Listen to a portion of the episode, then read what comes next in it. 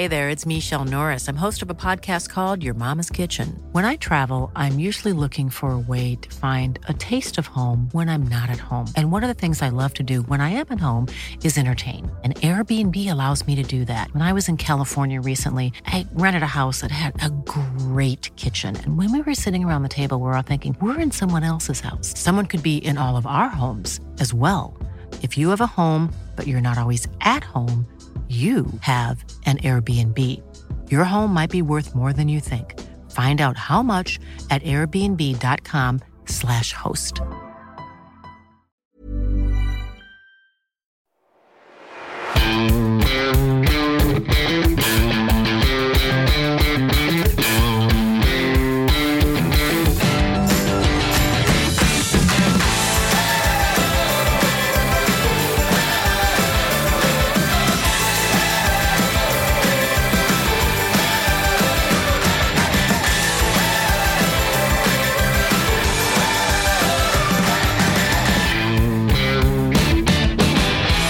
Hallo und herzlich willkommen zu einer neuen Folge des Finanzrocker Podcasts. Mein Name ist Dani Kort und heute geht meine Leitung zu Alex Fischer nach Indonesien. Und äh, ich hatte Alex vor zwei Jahren schon mal im Finanzrocker Podcast zu Gast. Und zwar in der Folge 76. Das war im September 2017. Und damals hat er über sein Leben in der finanziellen Freiheit gesprochen. Er hatte seinen äh, Job 2013 schon gekündigt und hat dann von seinen Dividenden gelebt und hat sich nebenbei eben auch nochmal ein Business aufgebaut. Darüber hat er in der ersten Folge erzählt. Mittlerweile ist er seit zwölf Monaten mit seiner Familie auf Reisen und deswegen heißt diese Folge auch Reisen in der finanziellen Freiheit.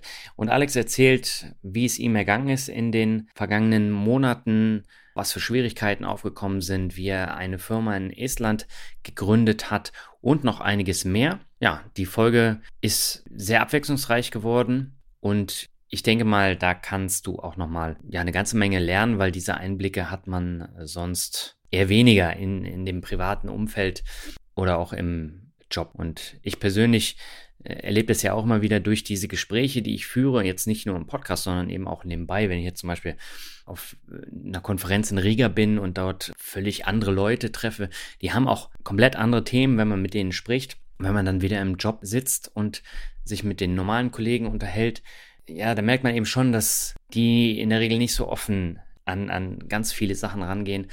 Und äh, ja, deswegen finde ich das immer super interessant, da mal über den Tellerrand zu blicken. Auf geht's. Meine Leitung geht heute nach Bali zu Alex Fischer und vor genau zwei Jahren war er schon mal im Finanzrocker Podcast zu Gast und hat damals von seinen Plänen zur Weltreise mit seiner Familie berichtet. Und mittlerweile ist Alex schon über ein Jahr unterwegs und ich freue mich wirklich, dass er heute über seine Erfahrungen berichtet. Erstmal willkommen zurück im Finanzrocker Podcast, Alex. Wie geht's dir?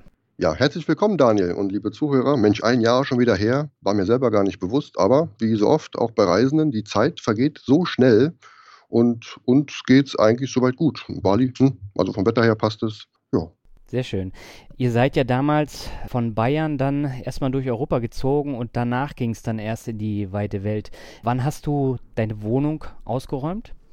Also wir haben uns, glaube ich, zwei bis drei Monate vorbereitet und dann Anfang August die Wohnung abgegeben. Mhm und sind dann in der Tat noch ein bisschen nach Berlin und Umgebung gezogen, bei Freunden und Familie uns verabschiedet. Es ging dann hoch bis Hamburg und Dänemark. Dann waren wir drei Monate in Italien, was irgendwie total cool war. Also ich war noch nie so lange in Italien. Und ja, und dann sind wir seit Anfang Dezember letzten Jahres, oder Mitte, Mitte Dezember sind wir jetzt hier in Südostasien. Und da werden wir jetzt irgendwie auch noch bis nächstes Jahr im April bleiben. Okay.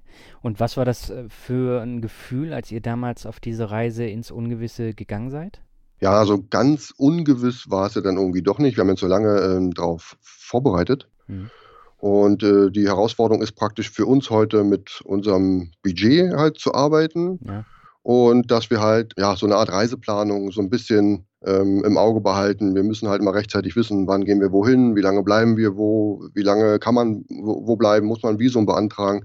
Das sind so die Sachen, da müssen, mussten wir jetzt auch so ein bisschen erstmal reinkommen. Das war für uns ein bisschen neu, weil früher bis halt auf vier bis sechs Wochen mal in Urlaub gefahren, da musstest du nicht viel planen. Und ja, wir haben halt auch jetzt keinen Rückflug, also es ist auch so eine Umstellung. Wir fliegen praktisch irgendwie immer immer weiter, also immer zum nächsten Spot und der ist dann immer wieder auch was Neues oft für uns. Wir fliegen jetzt nicht immer nur an die gleichen Orte und ähm, haben halt nicht die Situation, dass wir zurückgehen und alte Leben und dann Sachen auspacken, waschen gehen und dann wieder 9 to 5. Ja, deswegen seit einem Jahr sind wir jetzt unterwegs. Das ist für uns irgendwie sehr, sehr schnell vergangen. Wir waren jetzt äh, nicht so, ich überlege gerade, in Thailand waren wir, in Südostasien haben wir so ein bisschen Malaysia, Singapur gemacht, Thailand drei Monate. Mhm. Jetzt sind wir in Taiwan, waren wir einen Monat. Es geht auch um alles so schnell. Wobei wir schon das Gefühl haben, das Jahr an sich ging jetzt irgendwie langsamer wie früher. Also wir haben halt nicht dieses typische Ostern und dann ist gleich wieder Weihnachtsvorbereitung und dann ist schon wieder Weihnachten und Jahreswechsel und Geburtstage. Das geht schon ein bisschen langsamer. Aber eigentlich äh, sind wir durchgeplant bis Ende des kommenden Jahres in der Grobplanung. Also geht einfach so weiter jetzt. Kannst du dich noch erinnern, wie es damals war, als ihr die Vorkehrungen für die Weltreise getroffen habt? Was waren denn das für Schritte, die ihr da gemacht habt? Also zum Beispiel das Thema Krankenversicherung, Reiseversicherung. Wie seid ihr da vorgegangen? Also wir haben ja noch den Zusatz gehabt, dass wir ja alles aufgegeben haben. Also wir haben ja keine Wohnung, keine Autos, selbst die Katze haben wir verbraten. Ähm, nein, wir haben die natürlich verschenkt. Das war jetzt schon ein bisschen aufwendiger mit der Wohnung, weil irgendwie äh, ist es ja anders als beim Umzug. Du, die Wohnung wird immer weniger, du hast bald gar nichts mehr da drin, aber irgendwie wohnst du immer noch da drin. Ne? Mhm. Und, und andere Leute ziehen halt um und bauen sich dann gleichzeitig eine neue Wohnung auf, wo sie dann auch schlafen können. Das war so ein bisschen ähm, ja, was Neues für uns, macht man ja nicht so häufig. Ansonsten haben wir jetzt gar nicht so viele Versicherungen. Also wir haben eine internationale Krankenversicherung, die ist weltweit gültig. Da haben wir jetzt praktisch nicht mehr so eine Techniker oder was man so Obama hat in Deutschland, mhm. sondern eine internationale. Da muss man ein bisschen fummeln, das ist halt wie eine Privatversicherung, da gibt es viele Tarife, viele, äh, wie sagt man, Selbstbeteiligung und, und Tarife, was man halt alles so braucht, muss man sich ein bisschen einlesen. Aber ansonsten haben wir was Gutes gefunden, einen aus Luxemburg, was deutschsprachiges, und das hat uns eigentlich sehr, sehr angetan. Mhm. Und dann, äh, was war noch wichtig, äh, Konten und Depots äh, sollte man ausreichend haben. Konten wegen Kreditkarten. Man braucht halt Kreditkarten, denen man auch ähm, Flüge buchen kann und äh, Autos mieten kann. Das sind halt weniger diese Prepaid-Karten, sondern echte Kreditkarten. Da muss man halt ähm, vorab ähm, Konten eröffnen. Was haben wir noch? Neu war noch die Budgetplanung. Also wir reisen jetzt ungefähr mit dem gleichen Budget wie früher. Aber es ist halt anders, weil du halt Flüge hast, du musst halt äh, Unterkünfte buchen. Die sind jetzt eigentlich unser Hauptkostenpunkt, die mhm. Unterkünfte. Alles andere ist eher, eher günstiger. Und der dritte Punkt war, ähm, so in den Alltag hineinfinden. Natürlich ist man am Anfang in so einer Art Urlaubsmodus oder immer, wenn du irgendwo neu ankommst, erstmal alles anschauen, anfassen, alles ist toll. Aber du brauchst natürlich auch so, so einen gewissen Alltag. Wir, wir kochen, essen, wir, wir haben Arbeitszeit, wir haben Lernzeit. Und wir sind eigentlich immer zu dritt unterwegs. Also wir haben wenig Zeiten, wo ich mal alleine bin oder meine Mädels alleine sind. Das muss halt auch ein bisschen organisiert sein, weil ich kann mir vorstellen, es gibt viele Leute, die, denen es dann irgendwann auf den Sack geht. Ähm, die, die gehen dann gerne ins Büro, damit sie mal Ruhe von der Familie haben. Das geht bei uns auch schon in gewissem Maße auch, ja. Mhm. Du hast eben Kreditkarten angesprochen. Kreditkarten heißt ja, das müssen dann auch welche mit Verfügungsrahmen sein, weil gerade die Flüge ja auch ein bisschen mehr Geld kosten. Genau, also bei Autovermietung und bei Flügen in der Regel braucht man halt äh, richtige Kreditkarten, vielleicht auch noch für irgendwas anderes, weiß ich gar nicht. Aber es ist praktisch ein Zahlungsmittel. Es jetzt nicht, geht jetzt nicht darum, dass man Kreditrahmen bekommt, den man äh, ausschöpft und dann sich ein schönes Leben macht, sondern es ist halt nur eine Überbrückung. Es wird dann praktisch von unserem Cash wieder ausgeglichen. Und ich habe halt lieber mehr Karten, weil du weißt es ja selber, wenn man in Thailand irgendwo ist oder auch hier in Indonesien, mhm. da gibt es so komische Geldautomaten, wo man nie genau weiß, wer hat den bedient, wer hat die irgendwie, also hier gibt es Geldautomaten, die sind nicht mehr verplombt, ja. Da fragst du dich schon, ähm, hm, äh, kann da jeder ran oder kann ich ja mein Notebook mal aufladen? Äh, und also du hast hier Situationen, wo du sagst, an welcher Stelle haben die jetzt meine Karte kopiert oder was auch immer, ja. ja. Und dann hast du halt irgendwelche Abbuchungen. Da weißt du ja selber, bis die Karte aus Deutschland hier in Indonesien angekommen ist oder über die Familie, da vergehen halt schon Tage und Wochen. Da habe ich halt lieber ähm, ja, 15 Backup-Karten. 15? Äh, auf meine Frau, auf, ja, na gut, wenn du irgendein Konto hast und dann gibt es eine Karte umsonst, dann nimmst du die halt mit. Was willst du machen? Also wir haben, glaube ich, vier richtige Kreditkarten und der Rest sind halt so eine ähm, Prepaid Kreditkarten, mit denen zahle ich halt meistens, weil wenn die äh, kopiert wird oder geklaut wird, ist mir das am Ende auch egal. Mhm. Dann kommt dann irgendwann einer aus Deutschland wieder. Du nutzt ja auch Curve, ne? Ja, die Curve-Karte ist am, am coolsten, finde ich. Mhm. Ähm, also wer das jetzt nicht kennt, du kannst es ja dann wahrscheinlich nochmal erklären, aber das ist ja so eine Karte, da kann man praktisch in, in so einer App seine gesamten Kreditkarten abspeichern. Und wenn du dann vor dem Geschäft stehst oder vor dem Geldautomaten, kannst du in der App entscheiden, welche Karte jetzt über die Curve-Karte bedient werden soll. Mhm. Und dann wähle ich halt entweder die, keine Ahnung, Amazon-Karte aus oder welche Karte auch immer. Meistens nehme ich dann eine Prepaid-Karte. Ähm, und ich hatte das Problem, dass sie mir halt die Curve-Karte geknackt haben und das ist überhaupt nicht das Problem. Alle anderen Karten, die ich in meinem Geldbeutel habe, sind weiterhin gültig. Die Curve-Karte wurde dann deaktiviert, mhm. wurde mir danach geschickt. Aber man kann flexibel mit einer Karte, so wie die Werbung früher, kennst du noch? So, da gab es noch so eine Visa-Werbung, mhm. wo so eine halbnackte Frau, äh, keine Ahnung, Bahamas da an, Strand, an den Strand schwimmt, nur mit Bikini und holt dann so aus dem Bikini ihre Visa-Card raus. War das eine Visa-Karte? Ja, vielleicht auch eine Mastercard. Ich bin mir jetzt nicht so sicher. American Express, ähm, weiß auch nicht mehr. Ja, oder genau, kann auch sein. Ja. Und das ist im Grunde sowas wie eine Curve-Karte. Du hast ja 20 Karten, 20 Anbieter, egal welche, wo überall unterschiedlich Geld drauf, aber du nimmst halt eine einzige Karte mit. Mhm. Das Problem ist, du bräuchtest vielleicht sogar ein Handy, weil du kannst im Handy die Karte ähm, entsperren, sperren, neuen PIN vergeben und auswählen, welche Kreditkarte du im Endeffekt nutzen willst. Da macht es jetzt wenig Sinn, na, durch die Gegend zu schwimmen wenn du ein Handy brauchst. Wie hast du das gemerkt, dass die geknackt wurde, die Karte? Ja, das war ganz cool, weil es heute ist ja alles digital. Ne? Ich mag das ja, also wenn alles so sofort getrackt wird. Mhm. Und wenn du dann abends da ein Buch liest im Bett um 23 Uhr und auf einmal macht es Pling und dann sagt dir das Ding, du hast gerade irgendwas gekauft für 1500 Dollar in Großbritannien. Da habe ich gerade meine Frau angeguckt, äh, hast du was bestellt? Sie, nein, ich habe nichts bestellt. Ja, und dann war klar, dann drückst du zwei Knöpfe und dann ist es alles wieder erledigt. Und dann gibt der Curve eine Antwort und dann ist es eigentlich schon alles wieder geritzt. Mhm. Also wurde nichts belastet. Es ist halt nur noch die Sperrung und du musst halt auf die neue Karte warten. Aber das Schöne bei der Curve-Karte ist zum Beispiel, wenn jetzt mal eine Amazon-Karte oder irgendeine Consors-Karte dahin ist und die wird ja dann in der Regel zu Hause an die Familie erstmal geschickt, dann können die dir über einen ganz geheimen telefonischen Weg die Daten der Karte einfach durchgeben, also die mhm. Nummer und das Ablaufdatum und diesen geheimen Code. Und dann äh, kannst du das einfach in die Curve-Karte eingeben und dann kannst du die Karte schon benutzen, obwohl du noch gar nicht im Besitz bist. Mhm. Verrückt, oder? Ja, das ist natürlich cool. Und was man noch dazu sagen muss, du sparst natürlich auch Geld mit der Curve-Karte, weil du diese Auslandsgebühr nicht hast. Ja, stimmt, irgendwas war da, habe ich auch noch gar nicht so. Ja, bei Gebühren habe ich es immer nicht so, weißt du?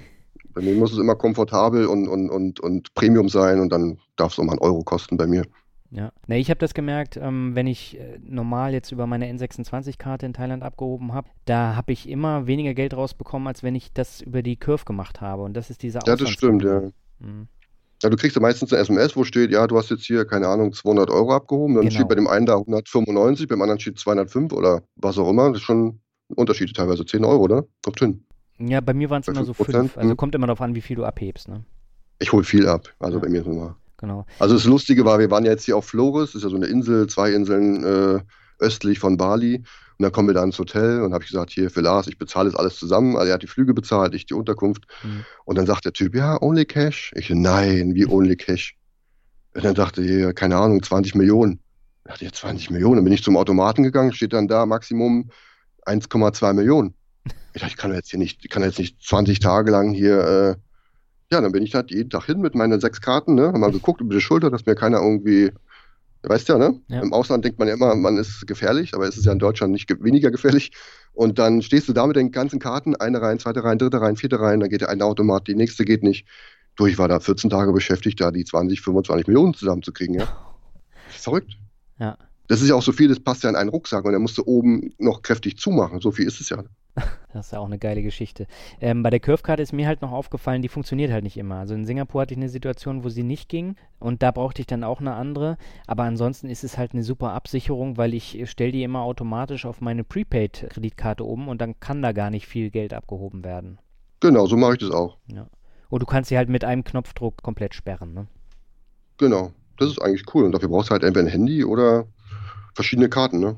Ja. Ich meine, eine Curve-Card ohne verschiedene Karten macht ja irgendwie auch keinen Sinn, aber ich finde das schon mega cool. Hm. Habt ihr noch andere Tools, wo ihr dann sehen könnt, wie viel Budget ihr schon verbraten habt oder nutzt ihr da nichts? Naja, jetzt in den meisten Ländern, wo wir jetzt unterwegs waren, schaffen wir gar nicht, unser Budget zu verbraten. Ähm, hm. Da bleibt halt am Ende des Monats was übrig und das wird dann wieder zurückgebucht. Und ähm, ja, aber ansonsten habe ich da schon so ein Gefühl, weil im Grunde geht es nur um die Unterkunftskosten. Und da weißt du selber, 30 Tage, ab 50 Euro bist du bei 1500 und der Rest ist dann ein bisschen Essen oder Ausflüge und so Zeug. Also irgendwie kann ich mir sowas teilweise noch merken. Also mal gucken, wie es jetzt in Australien ist oder in Amerika. Da brauche ich wahrscheinlich einen Taschenrechner. Aber ähm, hier geht es jetzt noch.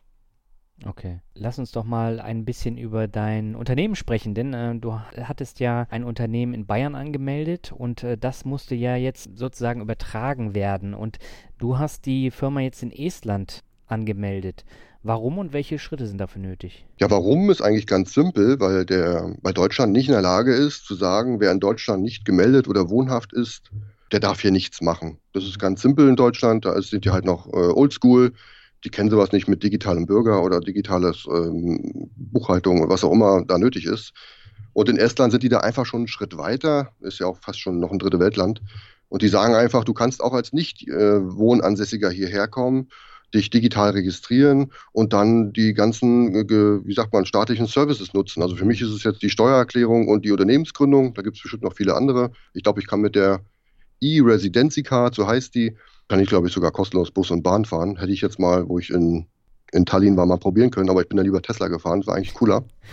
Und ja, ich habe es einfach nur für die Unternehmensgründung äh, gebraucht. Das heißt, du beantragst beim Staat eine E-Residenz, du bist praktisch ein digitaler Bürger die kannst du online beantragen, kostet gleich, keine Ahnung, 150 Euro mhm. und ist dann, glaube ich, vier Jahre gültig und kannst du in jeder Botschaft oder in fast jeder Botschaft der Welt dir abholen. Ich habe mir das in Berlin dann abgeholt. Das ist da irgendwo in dem Botschaftsviertel. Und ja, die fragen dich dann auch, wo, die finden es natürlich, die sind natürlich sehr stolz, die Esten. Ich glaube, es gibt 50.000 Menschen, die das schon gemacht haben oder mehr mittlerweile. Mhm. Und die haben dann auch gewusst, äh, wissen wollen, warum und wieso. Und wie gesagt, die waren total stolz, habe das halt erzählt, dass wir Deutschen dann noch nicht so weit sind. Und ja, das, dann nimmst du diese Nummer, die du dann bekommst, kriegst du dann so einen kleinen Kartenleser und über diesen Kartenleser mit einem Online-Tool kannst du praktisch alles machen. Mhm. Und dann gehst du halt zu einer Agentur. Ich habe mir eine Agentur ausgesucht, mit der ich gegründet habe, einfach aus Bequemlichkeit. Man kann es auch alles selber machen, hat allerdings auch äh, den einen oder anderen Vorteil. Und ja, das war dann innerhalb von 48 Stunden. So schnell kannst du gar nicht dich ins Bett legen, wieder aufstehen. Da hast du schon die gesamten ähm, Unterlagen, die du brauchst, ähm, Steuernummern. Ja, warum habe ich es in Estland gemacht? Es ist erstmal innerhalb Europas, da geht es auch um die Reputation. Ich habe ja viele Businesskunden, ich glaube 90 Prozent ist bei mir Businesskunden. Und da braucht man halt eine Umsatzsteuer-ID, man braucht eine vernünftige Registry, man braucht ein Geschäftskonto. Das ist da alles ähm, vernünftig in Estland möglich. Und ja, so Panama und solche Sachen, Malta, Zypern, das ist alles noch so ein bisschen schwammig, das war mir jetzt irgendwie noch nichts. Mhm. Ähm, soll ja auch eine Nummer sicher sein. Kostet deswegen auch ein bisschen was, also ein bisschen, also kostet halt ein paar Euro. Ich glaube, 100 Euro im Monat kostet es. Aber dafür hast du auch eine richtige, ja, Genau, also die Agentur kostet zu viel. Wenn du es ohne Agentur machen willst, kostet natürlich nichts. Aber die Agentur will natürlich auch ein bisschen Geld verdienen, aber im Grunde ist es ja nichts. Also wenn du Geld verdienst, dann ist es ja eine normale Ausgabe, wie, keine Ahnung, Porto oder was hat man denn so als Unternehmen? Ich habe ja nicht so viel außer Notebook, aber ja. Ja, essen gehen. Ja, so eine Sache, rechne ich ja gar nicht ab. Also die ganzen Reisen, alles könnte ich ja alles irgendwie abrechnen, mache ich alles ja. auch nicht. Na, da ist auch ein bisschen schwierig, ne? Die dann wirklich als Geschäftsreisen zu vermitteln. Ja, das geht alles schon. Man muss es halt nur, also die sind da gar nicht so kompliziert, die Esten, sondern viel, viel einfacher denken die da. Mhm. Zum Beispiel haben wir da gefragt, wie sieht es denn aus mit Abschreibungen? Ne? Du weißt ja, als Deutscher bist du total vorbelastet mit dem ganzen bürokratischen Blödsinn. Ja. Bis die Esten verstanden haben, was ich für eine Frage habe. Also es lag jetzt gar nicht an dem Englisch, es lag an diesem Konstrukt mit den Abschreibungen. Kennen die gar nicht. Die haben dann zu mir gesagt, also pass auf, Herr Fischer, wenn du bist der Geschäftsführer, wenn du der Meinung bist, du brauchst jetzt ein neues Notebook oder whatever, dann kaufst du das und dann ist es die Ausgabe und es ist fertig. Sag ich, ach so, okay, gut. Ja, und der Grund ist, die, die Esten arbeiten nicht wie in Deutschland mit der Gewinnermittlung, sondern da geht es nur um die Gewinnentnahme. Also der mhm. Unterschied ist, du machst jetzt 100.000 Euro Umsatz und hast vielleicht, sagen wir mal, 10.000 Euro Ausgaben.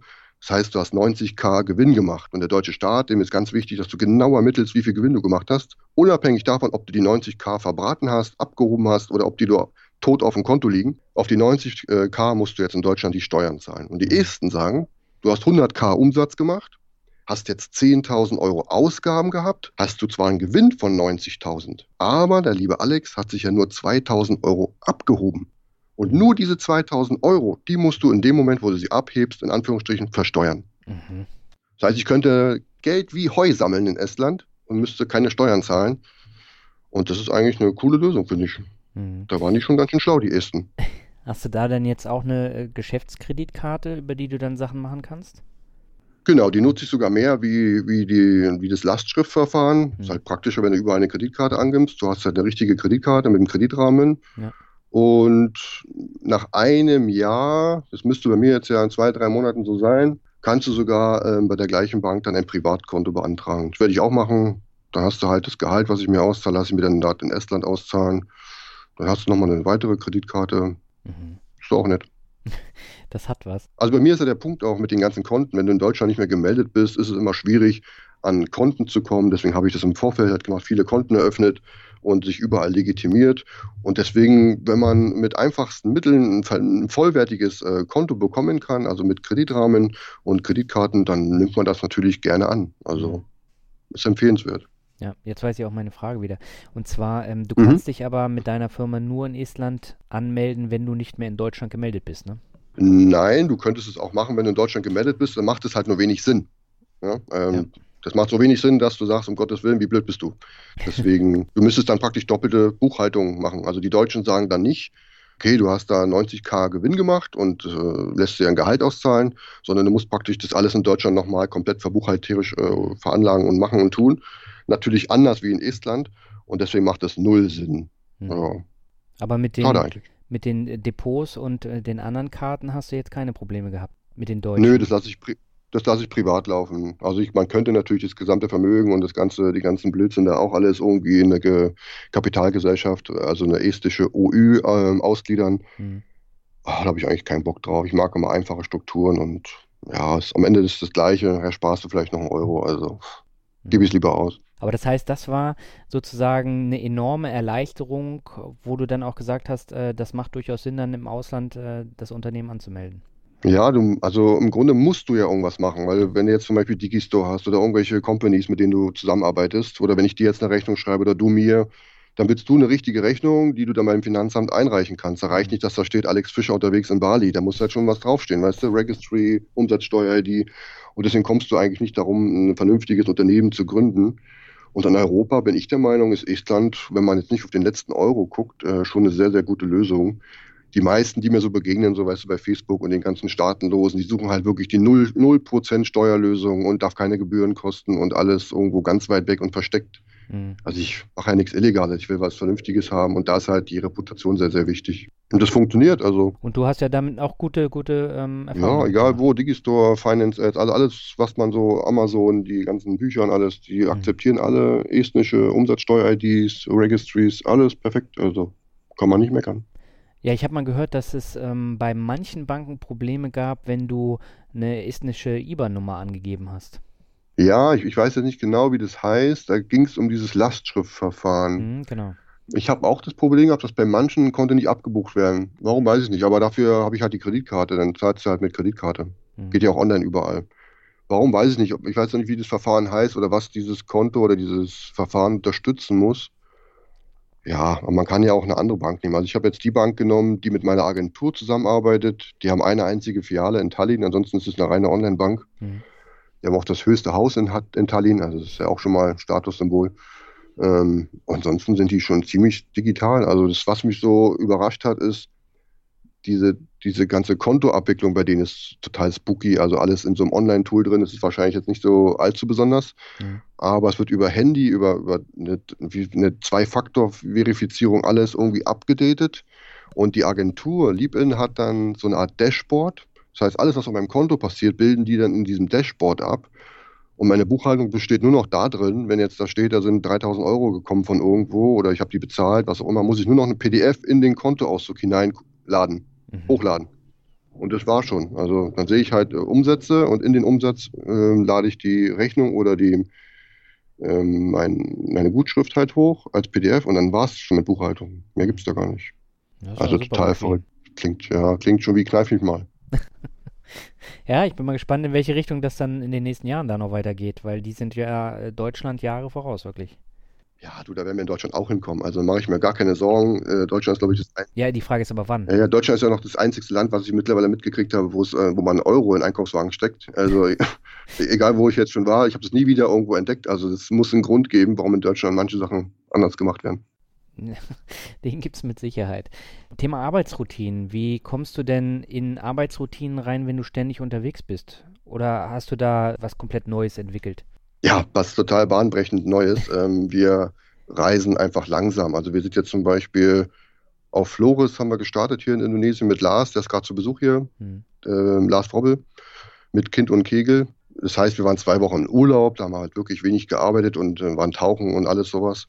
Aber jetzt sind wir hier ähm, bis Ende November auf Bali in zwei Häusern. Das sind vier Monate. Das heißt, wir packen unsere Sachen ganz normal aus und haben halt dann nach einer gewissen Zeit auch einen bestimmten Alltag. Und wir haben so ein bisschen Lernzeit und Arbeitszeit, weil meine Tochter muss ja auch ein bisschen lernen. Ich muss halt ein bisschen arbeiten. Und ich habe mein Business praktisch so aufgestellt, dass ich eigentlich nicht viel Zeit brauche. Also mir reichen zwei Mussstunden am Tag. Die muss ich halt irgendwie darstellen für Neuartikel oder für das ganze Administrative und solche meine Kunden. Buchhaltung, ja, Buchhaltung habe ich schon viel Zeit gespart. ähm, und dann habe ich noch zwei Kannenstunden. Das heißt, wenn wir mal ein Buch produzieren oder ich halt zusätzliche Sachen mache, dann habe ich halt noch die Möglichkeit, mal zwei Stunden abends dran zu hängen oder so.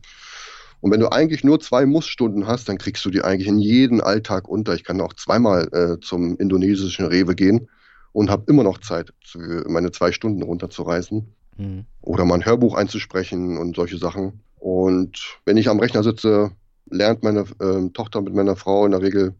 Das ist dann auch ausreichend. Mehr als zwei Stunden muss man jetzt auch nicht runterreißen. Mhm. Und ansonsten versuche ich mich aufs Wesentliche und auf produktive Dinge zu fokussieren und habe halt auch viele Sachen outgesourced. Also ja, ich mache halt auch einige Sachen nicht mehr selber, weil es einfach viel zu viel Zeit frisst. Dann leiste ich mir das halt, weißt du. Mhm. Ja, kann ich absolut nachvollziehen. Und irgendwann wird es einfach auch zu viel. Das merke ich ja selber. Deswegen muss ich auch bestimmte Sachen dann auslagern. Ja, das nächste bei mir ist zum Beispiel die, die Bearbeitung von so einem Podcast oder diese, dieses ganze Hörbuchkram da. Ne? Mhm. Also das Einsprechen macht mir schon Spaß und so, aber dann diese Bearbeitung, du da pff, im Nachgang, ich meine, du bist ja für so einen Podcast auch irgendwie, keine Ahnung, was braucht man da so? Was brauchst du so? Vier Stunden, zwei Stunden? Vier bis zehn Stunden im Schnitt. Alter Schwede. Naja, aber ist so, ist wirklich so, sehe ich genauso. Ist mhm. wirklich eine Menge Zeit, die da drauf geht. Und wenn sich das am Ende nicht rechnet, dann wird es halt schwierig, das auf Dauer irgendwie so zu machen. Also jeder andere zum Beispiel sagt in seinem Job, der kann ganz genau sagen, ja, das mache ich, das mache ich nicht. Äh, ne, wenn der Chef kommt und sagt, kannst du hier mal zusätzlich was machen, dann sagen die, pff, für das Geld hier mache ich ja gar nichts. Mhm. Aber im Privaten musst du, als Selbstständiger musst du selber entscheiden. Und wenn du da ewig lange dran rumkaust an irgendwelchen Sachen, dann kommt hinten nichts mehr bei hoch, ja. Wie ist denn die Weltreise für deine Tochter bisher gelaufen? Wie hat sie sich denn so weiterentwickelt? Ja, ich glaube, die findet das ganz cool, außer dass die Eltern dabei sind. ähm, ansonsten ähm, findet die das eigentlich schon cool. Die war schon immer ein Reisekind. Ähm, wir haben natürlich oft so dieses Vorurteil, dass die Leute sagen, ja, soziale Bindung und so Kontakte ist eigentlich gar nicht so. Ich habe selber mal jetzt ähm, mal durchgerechnet, von diesen zwölf Monaten in diesem Jahr oder seitdem wir jetzt los sind, waren wir jetzt nur drei Monate allein unterwegs. Mhm. Der Rest sind immer irgendwelche Leute und Kinder um uns rum, dass ich dann sage, wir brauchen auch mal wieder eine Zeit, wo wir alleine sind. Das Kind dreht ja sonst ab oder ne, soll ja noch irgendwie einen Respekt vor den Eltern haben. Ja, jetzt sind wir aktuell mit sechs Wochen mit Lars seiner Family unterwegs. Das heißt, zwei Kids, die sind den ganzen Tag im Pool, spielen, machen, malen, haben sogar einen Podcast aufgenommen hier bei. Ein große Pause-Podcast, ne? Ja. ja, große Pause-Podcast, genau. Da haben die beiden Kids mal einen aufgenommen, fand ich auch ganz cool, was die alles so an mit Tieren und Tierwelt und Natur hier erlebt haben. Ja, ich und Lars, wir arbeiten halt ein bisschen, also auch nicht viel und ähm, organisieren hier so die, die Ausflüge. Mhm. Ja, und die beiden Mädels, ja gut, die reden halt den ganzen Tag, ne? Was willst du da jetzt groß erwarten? Der hat manchmal wundern bei uns schon, äh, ein neuer Tag beginnt und die Mädels reden. Da denke ich mir, Mensch, die haben sie aber lange nicht mehr gesehen, dass sie so viel zu sagen haben, ja. Ja, die sind halt nicht so wie, wie du und Lars, ne? Ja, ja, genau. Und jetzt, jetzt haben wir so einen Punkt, dass wir sagen, der Lenny hat ja eigentlich Ferien, ne? Der ist in der. Schule und er sagt sich natürlich, ja, ich habe jetzt Urlaub, ich habe jetzt Ferien, ich muss jetzt nicht lernen. Und wir lernen ja in Summe eigentlich viel weniger. Wir machen ja keine sechs, sieben Stunden Lernen wie so ein deutsches Kind, sondern wir lernen halt vielleicht zwei Stunden am Tag und dann halt auch fokussiert auf ein bestimmtes Thema und nicht alles durcheinander. Ähm, also mal lesen, mal rechnen und so weiter. Und jetzt sagt natürlich der Lenny, ich habe Ferien. Lenny sagt, ich habe jetzt auch Ferien. Ne? Aber sie versteht schon, dass der Lenny unterm Strich natürlich viel, viel mehr lernen muss, wenn er in der Schule geht. Da darf er sich auch mal eine Auszeit gönnen. Deswegen machen wir jetzt in den sechs Wochen ein bisschen weniger. Aber ansonsten haben wir schon unseren, unser Pensum. Also die Leni ist ganz normal, die liest ihre eigenen Bücher mittlerweile im, ähm, wie heißt das kleine Ding da, äh, im Kindle. Mhm. Und da bin ich selbst überrascht. Also das erste Schuljahr ist jetzt gerade mal rum und die liest da Bücher. Also man glaubt es immer nicht, aber dass die Schwierigkeit am Lernen ohne Schule ist, die Motivation hochzuhalten ja. und Lernmethoden zu vermitteln, dass die Kinder dauerhaft Spaß haben zu lernen. Und das ist, wenn, wenn du das geschafft hast, dann lernen die, was die wollen. Ja? Hm. Und wie macht ihr das? Habt ihr da eine App oder wie läuft das? Also wir haben auf ein, ähm, Schulmaterialien, so Hefte, wo man drin schreiben kann. Das ist ganz normales Zeug, äh, was es in Deutschland gibt. Das bringen uns halt Besucher mit oder wir bestellen uns das auch. Und ansonsten arbeiten wir mit Online. Wir haben Apps, die, die genau für die Altersklassen dieses Thema unterstützen. Mhm. Und wir nutzen den Service von der Schulnanny, das ist die, die Alex, die bietet halt ja, genau sowas an, um halt Lernmethoden zu vermitteln, um die Motivation hochzuhalten. Das heißt, sie, sp sie spricht mit Leni zum Beispiel in einem Zweiergespräch und versucht halt herauszufinden, wie kann sie Leni helfen, damit Leni Spaß am Lernen hat. Gibt uns dann natürlich Tipps und auch Sachen an die Hand. Das ist sowas, wo wir als externe Hilfe uns holen. Ähm, da hat sie sich halt natürlich auch auf reisende Familien äh, spezialisiert, wo wir auch sehr dankbar sind. Mhm. Weil du weißt ja selber, äh, kennst du vielleicht, äh, Kinder sind ja immer so, weißt wenn die Eltern was sagen, dann ist es natürlich hier hintenrum, hm, Eltern, also was reden die schon? Ah, aber hier kommt eine dritte Person und sagt das Gleiche, dann, oh, die hat gesagt und das mache ich jetzt auch. Mhm. Und da ist es auch mal ganz gut, wenn eine dritte Person da mal, ähm, mal was sagt oder mal Vorschläge macht. Mhm. Ja, das stimmt. Du hast im ersten Interview erzählt, dass ein großer Teil deiner Einnahmen aus Dividenden kommt. Wie funktioniert denn das Ganze vom Ausland aus? Hast du da irgendwelche ähm, Probleme gehabt oder läuft das alles weiter wie bisher? Also im Grunde läuft das alles wie bisher. Ich habe jetzt meine ein paar weitere Depots eröffnet, auch jetzt bei Interactive Brokers zum Beispiel, mal im Ausland, mhm. dass man einfach mal ein bisschen flexibel ist. Ähm, aber ansonsten ist, glaube ich, das Dividendeneinkommen das einfachste, was man bekommen kann. Es wird halt automatisch gebucht. Dann bekommt da, wird da die Quellensteuer automatisch abgezogen und dann bleibt irgendwas übrig, was du halt investieren kannst oder, oder halt zum Leben hernehmen kannst. Also ich, wir verwenden natürlich erstmal die, die nachwachsenden Rohstoffe, das sind bei uns ähm, halt die Business-Einnahmen, ja. weil die kann ich halt ausgeben und dann wachsen sie halt wieder nach. Und bei den Dividenden wäre es ja rein theoretisch äh, ein Kapitalverzehr. Also mhm. das heißt, wir könnten es natürlich auch hernehmen, aber machen wir halt nicht. Ne? Bin ich mir, ist mir viel zu schade, das jedes Mal zu verbraten. Und dann sammelt sich das Geld ja wieder in Estland, also ist ja dann auch Blödsinn. Also ja, nehmen wir erstmal das Businessgeld. Aber ansonsten gucke ich auch jeden Tag wie du wahrscheinlich rein, kommt wieder neue Dividende, trage die in mein Excel ein und dann, wenn bei mir Kaufphase ist, dann investiere ich das alles wieder. Mhm. Wie läuft es mit dem Freistellungsauftrag? So was gibt es bei mir nicht mehr. Wir sind in Deutschland nicht mehr gemeldet, das mhm. heißt, wir sind dort auch nicht mehr steuerpflichtig, haben natürlich die ganzen super Vorteile, die es in Deutschland gibt, wie diesen riesen Freistellungsauftrag, mhm. der wahrscheinlich bei mir am, am 17. Januar schon verbraten ist. ähm, das können wir natürlich nicht mehr nutzen, ja, oder irgendwelche Kinderfreibeträge und alles solche Sachen. Aber unterm Strich haben wir trotzdem das Gefühl, dass uns es uns deutlich besser geht, ähm, weil Deutschland, glaube ich, auch in anderen Punkten einfach ordentlich zulangt. Ähm, wir haben jetzt aktuell nur die Quellensteuer. Wir haben in Estland zum Beispiel die Besteuerung unseres Einkommens auf Null gesetzt, weil wir halt nicht in Deutschland steuerpflichtig sind. Also unterm Strich zahlen wir jetzt weniger Steuern. Das ist jetzt nicht null, aber es ist vielleicht so, ja, vielleicht 15 bis 20 Prozent, ja, 15 eher hm. im Schnitt. Wie gesagt, in Estland ist alles steuerfrei und das andere Kapitalerträge ist im Schnitt halt 15 Prozent. Momentan sind bei mir die deutschen Dividenden die am höchst versteuertsten. Mhm. Ja, früher war ja alles gleich mit 25 Prozent, jetzt hast du in Amerika 15 und in England gar keine ja, dann muss ich mal gucken, wie ich damit ruhig schlafen kann. Ja, ob ich da was umschichte. Beschäftigst du dich denn jetzt noch groß mit deinen Unternehmen, die du im Depot hast, oder ist das deutlich weniger geworden als in Deutschland? Nö, eigentlich mache ich das gleiche wie immer. Also ich habe halt meine gewisse Zeit am Tag, wo ich mir das alles anschaue. Hm. Also es gibt ja bei mir Aktien, die haben halt ein Kaufsignal und Aktien, die haben halt ein Verkaufssignal. Und nur um die nur die gucke ich mir halt wirklich an. Und alle anderen, die neutral bewertet sind, die gucke ich mir ehrlich gesagt nicht an. Da habe ich eigentlich wenig zu tun. Hm. Ja, du hast ja äh, im ersten Interview auch schon den Dividendenalarm groß äh, vorgestellt. Äh, das sind ja die Kaufs- und Verkaufssignale. Ähm, wie hat der sich denn in den letzten zwei Jahren entwickelt? Ja, im Grunde ist es ja erstmal eine langweilige Strategie, die ich da fahre. Das heißt, es gibt eigentlich in der meisten Zeit nichts zu tun. Mhm. Aber es gab jetzt 2016, war ja damals die letzte Kaufphase. Und jetzt gab es in der Zeit dazwischen zwei, eine Kaufphase und eine fast Verkaufsphase. Das heißt, Anfang 2018 war der Markt sehr hoch bewertet. Das war bei mir eine Verkaufsphase oder mhm. kurz davor, sagen wir mal, die wurde nicht aktiviert. Da habe ich halt einzelne Aktien verkauft, wie Altria und solche Sachen, die damals ähm, durchaus auch sehr, sehr teuer waren. Ja, und habe da im Jahr 2000. Ich, ne? Ja, ja, genau. Mhm. Das lief ganz gut. Darfst halt den Leuten nicht sagen, die den Altria gehalten haben. Ähm, ich habe Altria gehalten. Also ich habe alles mitgemacht. Wie es hochging ja, und wie es runterging.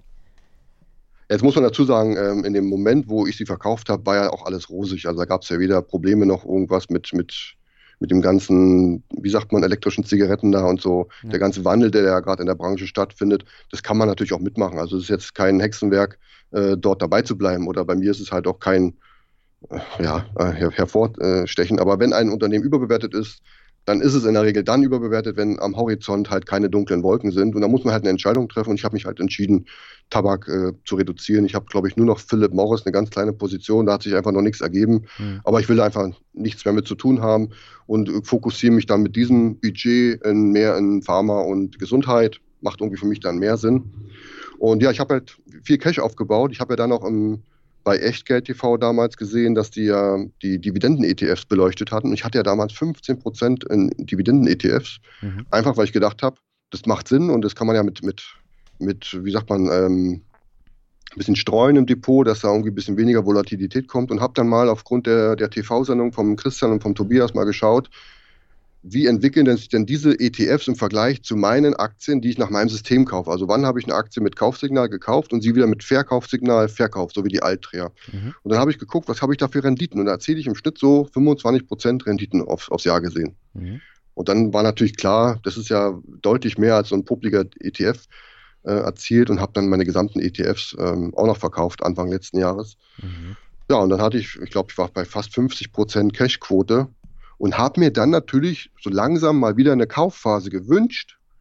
Und dann im Dezember, am 24. Dezember war die Hochphase, der höchste, oder der, bei mir ist es ja der niedrigste Punkt. Ja, da habe ich mein ganzes Cash im Dezember wieder investiert und ähm, seitdem steht mein Depot bis Ende Juli, lass mich gucken, bei 26 Prozent. Also bin ich sehr, sehr zufrieden. Mhm. Und auch das letzte Jahr äh, habe ich abgeschlossen mit 0, also minus 0,27 Prozent also sagen wir mal null.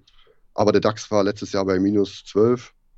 Ja. Und auch jetzt liege ich, glaube ich, acht Punkte vorm DAX. Also ich bin eigentlich rundum zufrieden. Und das spricht halt ein bisschen auch für meine Strategie, für die Vorgehensweise. Man muss halt auch Geduld mitbringen und warten. Ne? Es gibt halt viele Anleger, die man nicht warten können. Die wollen halt jeden Monat investieren, kann ich auch verstehen. Aber da muss man halt auch mit dem Ergebnis dann halt auch zufrieden sein. Ne? Ja. Wobei der DAX ist ja der falsche Vergleichsindex für deine Aktien. Richtig, im Grunde sind alle Indizes irgendwie falsch, ob es die Nasdaq ist oder der Dow. Ich versuche mich dann halt in meinen monatlichen Performance-Auswertungen an Dividenden-ETFs zu messen, weil da könnte ich mein gesamtes Geld reinwerfen und würde auch Erträge ähm, ähm, erhalten und könnte dann auf eine ähnliche Performance kommen. Aber auch da wirst du sehen, ist einfach ein Riesenunterschied, als wenn man das selber macht. Hm. Ja, du könntest ja auch einen World ETF nehmen. Das ist ja am einfachsten, gerade wenn du weltweit gestreut hast. Aber natürlich hast du nie eine hundertprozentige Quote. Also ich habe zum Beispiel keine Japan-Aktien äh, im, im Depot und von daher hinkt der Vergleich auch so ein bisschen. Ja, und du hast auch dann oft nicht diese ausschüttenden Varianten. Also ja. du kannst dir auch den MSCI World ins Depot legen, aber wenn du ähm, oder momentan ist die Nasdaq, also mein Depot ist mit 26 Prozent nur auf dem zweiten Platz. Ich glaube, mhm. 26,5 ist momentan die Nasdaq.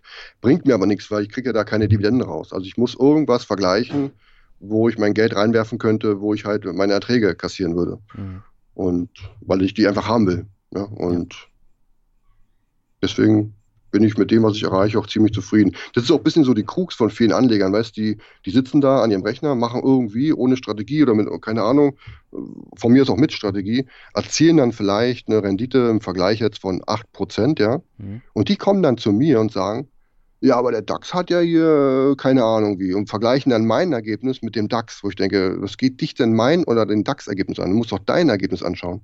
Ja. ja. gut, das lief jetzt dieses Jahr nicht so gut, weißt du so. Also im Grunde muss jeder seine eigene Performance, die er mit seiner Vorgehensweise erzielt, vergleichen, ob das nun mit MSCI Word oder mit whatever ist, vollkommen egal. Und dann für sich erstmal sagen, wie bin ich denn selber unterwegs? Und da sind wirklich die meisten unter Bench unterwegs, ist einfach so. Mhm. Hattest du denn irgendwelche Fehlkäufe in den letzten Jahren? Fehlkäufe. Ja, jetzt aktuell im Depot die Centrica-Aktie, so ein Energieanbieter aus, aus Großbritannien. Mhm ähm, ist jetzt nicht so hoch gewichtet bei mir, aber natürlich trotzdem ärgerlich. Die haben halt eine Preisdeckelung bekommen vom Staat und was haben sie noch? Äh, Kunden laufen weg, Brexit-Thema. Dann ist Pfund, ist ja auch nichts mehr wert und äh, ist ja heute bei, ja, auf einen neuen Rekord gestiegen. Aber das ist so eine Aktie, weißt du, da wird auch irgendwann mal wieder was kommen. Da renne ich jetzt nicht gleich weg. Dividende wurde gekürzt, CEO muss gehen. Also ich glaube, alles, was man sich so vorstellen kann, ist bei dieser Aktie jetzt passiert. Ja. ja. Da bin ich natürlich auch nicht vorgefeilt. Allerdings hatten die natürlich eine sehr, sehr hohe Schuldenquote und die Punkte, die ich gerade aufgezählt hatte, ähm, standen auch vorher schon fest. Also ich habe mich da natürlich selber wahrscheinlich ähm, mich trotzdem dafür entschieden, warum auch immer. Aber ähm, ich habe jetzt in den letzten Jahren einfach den Fokus auf die, auf die Brexit-Aktien gelegt, weil ich einfach sage, die Zeit wird auch kommen. Irgendwann wird der Drops gelutscht sein und dann wird es alles sich wiederholen. Also da kann ich drüber stehen. Mhm. Und dann war ja Mattel, habe ich ja glaube ich damals schon erzählt, muss ich ja nicht nochmal ausführen. Da habe ich halt auf den Turnaround gehofft, aber die haben ja bis heute noch nicht äh, verstanden, wie Digitalisierung oder Lizenzgeschäft funktioniert. Dann nehme ich lieber Disney. Ja, und du hast halt äh, immer auch so Aktien wie, wie Kraft Heinz, da hat ja auch nichts funktioniert. Das ging ja auch noch weiter nach unten. Ne? Hast du die im Depot? Stimmt, die habe ich auch im Depot. Ja, natürlich habe ich die im Depot. Na, Logo. Aber im Grunde muss ich sagen, ich finde das gar nicht so schlimm. Ich finde das gut, wenn, wenn da Sachen auftauchen. Stell dir mal vor, die hätten ihre, ihre hohen Bewertungen weiter hochgeschliffen und keiner kriegt es mit. Hm. Also eigentlich alle, musst du dir mal vorstellen. Keiner am Markt, der immer so wichtig tut, hat davon irgendwie was geschnallt, ja. ja. Dann, was hat jetzt Procter Gamble gemacht? Die haben jetzt auch Bewertungen äh, ein bisschen runtergeschraubt von ihrem, wie heißen die Rasierer da, Gillette-Gedöns. Ja. Und ich bin mir sicher, Kraft Heinz. Ich meine, jetzt, jetzt ist so diese, diese, dieses Haten, weißt du, keiner kauft mehr Ketchup und die Marken kennt eh keine Sau. Ist doch voll, vollkommen egal. Wichtig ist doch, dass da ein Management sitzt, die sagen, hey, wir krempeln den Laden jetzt um, das wird sicherlich zwei Jahre dauern und dann starten die wieder durch. Das hat Procter Gamble hinter sich, das hat General Mills hinter sich. Ich bin da guter Dinge. Also natürlich, äh, keine Ahnung, 25 Prozent oder wie viel das jetzt ist im Depot, ist jetzt für mich jetzt natürlich auch ärgerlich, aber solange der Rest des Depots läuft, mhm. kann ich sowas aussitzen. Und ich habe damals 2014, wo es Procter Gamble genauso schlecht ging, und alle gesagt haben, oh, die werden auch die Dividende kürzen und die haben dann auch ganz viele Marken verkauft. Zum Beispiel haben die 30 Marken an Coty verkauft und Coty merkt jetzt erst im Jahr 2019, dass sie da irgendwie nur Scheiß gekauft haben. Oh, dann guck dir mal den Kurs an von Coty. Also der ist jetzt abgeschmiert vor ein paar Tagen. Mhm. Und da denke ich mir, genau das gleiche macht jetzt Heinz. Du wirst jetzt irgendwann sehen, dass sie irgendwelche Marken verkaufen oder irgendwelche neuen Bioriegel rausbringen. Ich habe ja keine Ahnung, was sie da für ein Futter raushauen. Aber es wird alles gesünder, das wird einfach, die Marken werden wieder gestärkt und das, was nichts wert ist, wird einfach rausgekloppt. Und dann haben die auch wieder einen vernünftigen Ertrag und können auch vernünftige Gewinne erzielen. Und dann ist immer der Punkt, wann steigst du in so ein Unternehmen ein? Und dann höre ich immer von den Leuten, die Kennzahlen sind jetzt schlecht. Egal welche. Tausende mhm. Kennzahlen, die sind jetzt schlecht, jetzt kaufe ich die nicht. Und dann sage ich, na gut, dann warte, bis die Kennzahlen wieder gut sind, bis Kraft wieder eine Marge hat von 26 Prozent. Und dann, ja gut, dann ist der Aktienkurs aber auch schon wieder 78 Prozent höher. Das ist ja nicht so, dass du dann warten kannst und sagst, okay, die Kennzahlen sind jetzt gut, jetzt steige ich ein. Nee, das ist dann immer, das ist wie mit den Hauskrediten, weißt du, du kaufst ein Haus für 200.000 und zahlst 8% Zinsen, jetzt kostet das gleiche Haus 450.000 zu 1%. Und die Leute verstehen es einfach nicht. Genau das Gleiche. Hm. Du hattest eben hier 25% erwähnt. Meinst du das Minus in deinem Depot bei Kraft Heinz? Ja, ja, genau, ah, ich glaube okay. 25 Prozent. Ja. Du hast eben gesagt, äh, du hattest eine sehr hohe Cash-Quote. Was machst du mit dem ganzen Cash, wenn du das da rumliegen hast? Tagesgeld oder wie gehst du davor? Na gut, in, in Indonesien wirst du nicht viel Geld los. Also, ich habe ungefähr 10 Prozent als Reserve mhm. mir so definiert. Ist jetzt eigentlich nicht wichtig, aber für mich ist das 10 Prozent. Und alles, was über 10 Prozent ist, habe ich im letzten Jahr dann bei Peer-to-Peer -Peer platziert. Damals noch bei Go and Grow und bei Mintos manuell. Mhm. Mittlerweile gibt es ja das Neue bei Mintos. Der Lars redet den ganzen Tag davon, aber ich habe es schon wieder vergessen. Invest and Access. Ach, Instant, denkt man Instant, aber genau, Invest and Access, genau. Weil für mich war wichtig, dass ich halt äh, kurzfristig und liquide darüber verfügen kann. Mhm. Kurzfristig war für mich aufgrund meiner Strategie, dass ich es innerhalb von sechs Monaten abrufen kann. Das hat mir ungefähr gereicht. Wenn ich sehe, mein Indikator vom Markt geht runter, dann sage ich, okay, jetzt stoppe ich da diesen Auto-Invest, dann habe ich nach, nach einem Monat die Hälfte und der Rest kommt dann in den nächsten Wochen und Monaten. Und da hatte ich den Großteil des Cash drin, ja. Was aber auch sehr riskant ist, ne? Ja, durchaus, ja. Aber äh, für mich, wenn ich muss es ja als Gesamtbild sehen, ja, ja, mit meinen gesamten Phasen. Das heißt, ich war jetzt mal sechs Monate oder fünf Monate in Peer-to-Peer -Peer und bin dann einen größeren Zeitraum nicht in Peer-to-Peer. -Peer. Mhm. Und das alles zusammen ist für mich einfach nur ein kleiner temporärer Zeitraum, wo ich einen gewissen Betrag in Peer-to-Peer -Peer investiere. Und deswegen ist es für mich eigentlich eher geringfügiges Risiko. Aber wer natürlich dauerhaft in Peer-to-Peer -Peer investiert ist, der muss da sicherlich anders denken, ja. Hm. Aber das muss sich ja dann trotzdem gelohnt haben, ne? wenn du da sechs Monate diese 6,75 Prozent bekommen hast, das äh, wirkt sich ja dann schon aus. Ja, ich glaube, im, im Schnitt waren es knapp 10 Prozent. Also, weil bei Mintos gab es natürlich mehr, packst du natürlich auch als geiziger Anleger natürlich ein bisschen mehr Geld rein. Ne? Mhm. Und bei Bondora gab es ja nur 6, irgendwas. 6,75, ja. Ja, genau. Nee, im Schnitt waren es ungefähr 10, ja. Aber guck mal, äh, es liegt ja sonst nur auf dem toten deutschen Tagesgeldkonto für null. Also wir hätten auch, also ich habe in meinem Artikel ja mal damals geschrieben, 5% hätten mir gereicht, weil ich könnte es ja auch irgendwo bei Shell reinwerfen oder, ne? Na gut, Kraft jetzt vielleicht nicht, aber woanders reinwerfen, wo ich es auch wieder rausholen kann, wo, wo eine quartärliche Dividende kommt. Und ja, wenn ich da eh 5, 6, 7 Prozent kriege, dann muss eigentlich bei Peer-to-Peer -Peer schon ein bisschen mehr bei rumkommen. Ja, vor allen Dingen bei dem äh, Risiko, was ja durchaus da vorhanden ist. Man sieht es ja gerade bei Mintos, wo wieder ein Darlehensanbahner Probleme macht. Ja, vor allem, man kennt ja die, man sind ja irgendwelche Namen, ne? Und ich ja. sage jetzt mal für 1, 2, 3 Invest, ne? Aus Aserbaidschan zum Beispiel oder wie die immer heißen. Da denkt man, cooler Name. Aserbaidschan ist bestimmt ein geiles Land. Die waren ja beim Song Contest, oder wie heißt es da? Ja. Keine Ahnung, auf Platz 5 oder vor Deutschland, das ist schon wichtig, vor Deutschland. Da denkst du dir, das ist ein das zivilisiertes Land, was soll, da, was soll da passieren? Genau, denkst du dir dann so. Ja. Und dann waren wir jetzt in, in Flores unterwegs, mit dem Roller durch den Dschungel gefahren und dann steht da so eine komische Holzhütte vor uns. Und da steht irgend so ein komisches Wort, Kopipi, keine Ahnung, oder Kopanian, ich habe keine Ahnung, irgendein komisches Wort, Kredit. Da denke ich mir, wer geht denn hier im Dschungel in dieser Holzhütte und kann sich hier einen Kredit holen? Und das sind genau so eine Sachen, also in Deutschland kennen die Leute ja nur, ich kaufe mir ein Auto auf Kredit 48.000 und dann hast du einen neuen Audi oder einen halben Audi äh, vor der Tür. Aber die Leute gehen da hin und sagen, ich brauche 300 Euro für irgendwas. Für einen neuen Roller oder für so einen Karren, den du vorne an, an so einen Esel schneiden kannst oder hinten. Für sowas. Und dann zahlen die den in zwei Monaten wieder zurück. Und ähm, weil die dann halt auch Reis machen und den Reis verkaufen. So eine ganz kleinen Sachen sind es. Und wenn du das mal siehst hier in der Welt draußen, wo das alles herkommt, dann kriegst du da schon ein anderes Gefühl für. Aber ja klar, die Firmen selber wirst du nie überprüfen können. Man muss dann einfach so eine Plattform wie Mintos einfach vertrauen oder halt extrem breit streuen. Hm. Ja, ich glaube, die breite Streuung, das ist das Wichtigste bei den P2P-Krediten. Ja, na, der Lars hier, der, der, rechnet ja immer mit 1 Euro. Äh, Bondora ja, ist, glaube ich, ab 1 Euro, ne? Und Mintos äh, ab 10 Euro. Und ich würde immer den kleinsten Betrag und dann in der Breite halt alles Mögliche nehmen. Du hast ja gerade ähm, so ein bisschen gesagt, man muss so ein bisschen raus aus Deutschland und neue Sachen kennenlernen. Hast du dich denn jetzt in den vergangenen zwölf Monaten weiterentwickelt? Hast du so das Gefühl? Ja, man lernt schon eine Menge Leute kennen. Also was ich zum Beispiel interessant finde, ist, wir treffen ja ganz viele Familien und, und, und diese digitalen normalen Ziele ist ja irgendwie allgegenwärtig. Ja. Und dann interessiert mich immer, wie die Leute Geld verdienen. Mhm. Ja, es ist immer ähm, die Frage, was die so machen.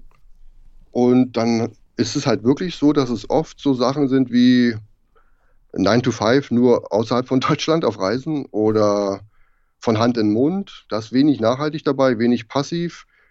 Aber es sind halt Leute, die sagen, ist mir egal, ich ziehe das jetzt durch. Ist ja die mhm. andere Gruppe von denen, die sagen, ich sitze hier auf dem Sofa und gucke mir die Leute bei Gut bei Deutschland an.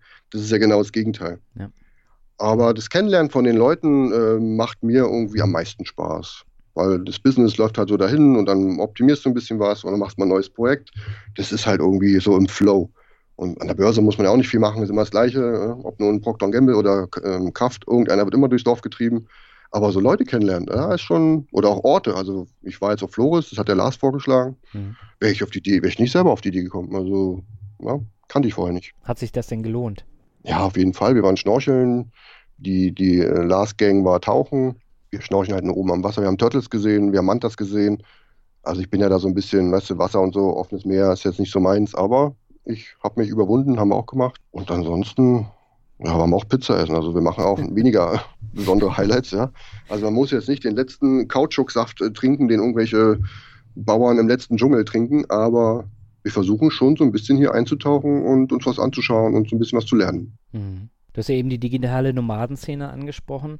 In den vergangenen Jahren gab es da ja auch so einen Hotspot äh, von leicht zwielichtigen Gestalten, gerade zum Beispiel auf Bali, äh, von Leuten, die dann äh, sagen, ja, sie sind mit Kryptos reich geworden und äh, sie geben das Wissen jetzt weiter für viel Geld. Äh, hast du auch solche Leute kennengelernt? Ja, natürlich, die lernst du dann auch kennen. Die, wenn du sie natürlich Backstage triffst, reden die natürlich erstmal ganz anders. Da musst du schon dreimal nachfragen, bis sie dir erklären, dass sie Coach sind und für 9000 Euro irgendwelchen Leuten irgendwas verkaufen. Ja. ja das ist dann nicht einfach so. Ähm, das funktioniert natürlich anonym, sage ich mal, im Internet viel, viel besser. Ja. Weil da schreibst du einfach einen Text und sagst, ey, ich bin der Chef, ich kann dir was zeigen, es kostet 9000, hier kannst du auf den Kaufbutton drücken. Mhm. Persönlich ist es bei vielen Leuten schwierig, das zu vermitteln. Und ich glaube auch die meisten, die dir, die dir irgendwas erzählen, von wie viel Geld sie verdienen, die verdienen am Ende gar nicht so viel. Ist dann wahrscheinlich so der Businessplan im, im Best-Case-Szenario, die sie dir dann vorspielen. Mhm. Weil du siehst ja dann, wenn sie dann hier auf Kupangan oder in Bali dann irgendwie essen gehen oder mit dir irgendwas machen wollen und dann sagst du, gehen wir tauchen oder machen wir irgendwas oder ja, was kostet es denn? und, mm, und oh, oder, oder ich habe zum Beispiel einen, einen Podcast-Workshop gegeben, mhm.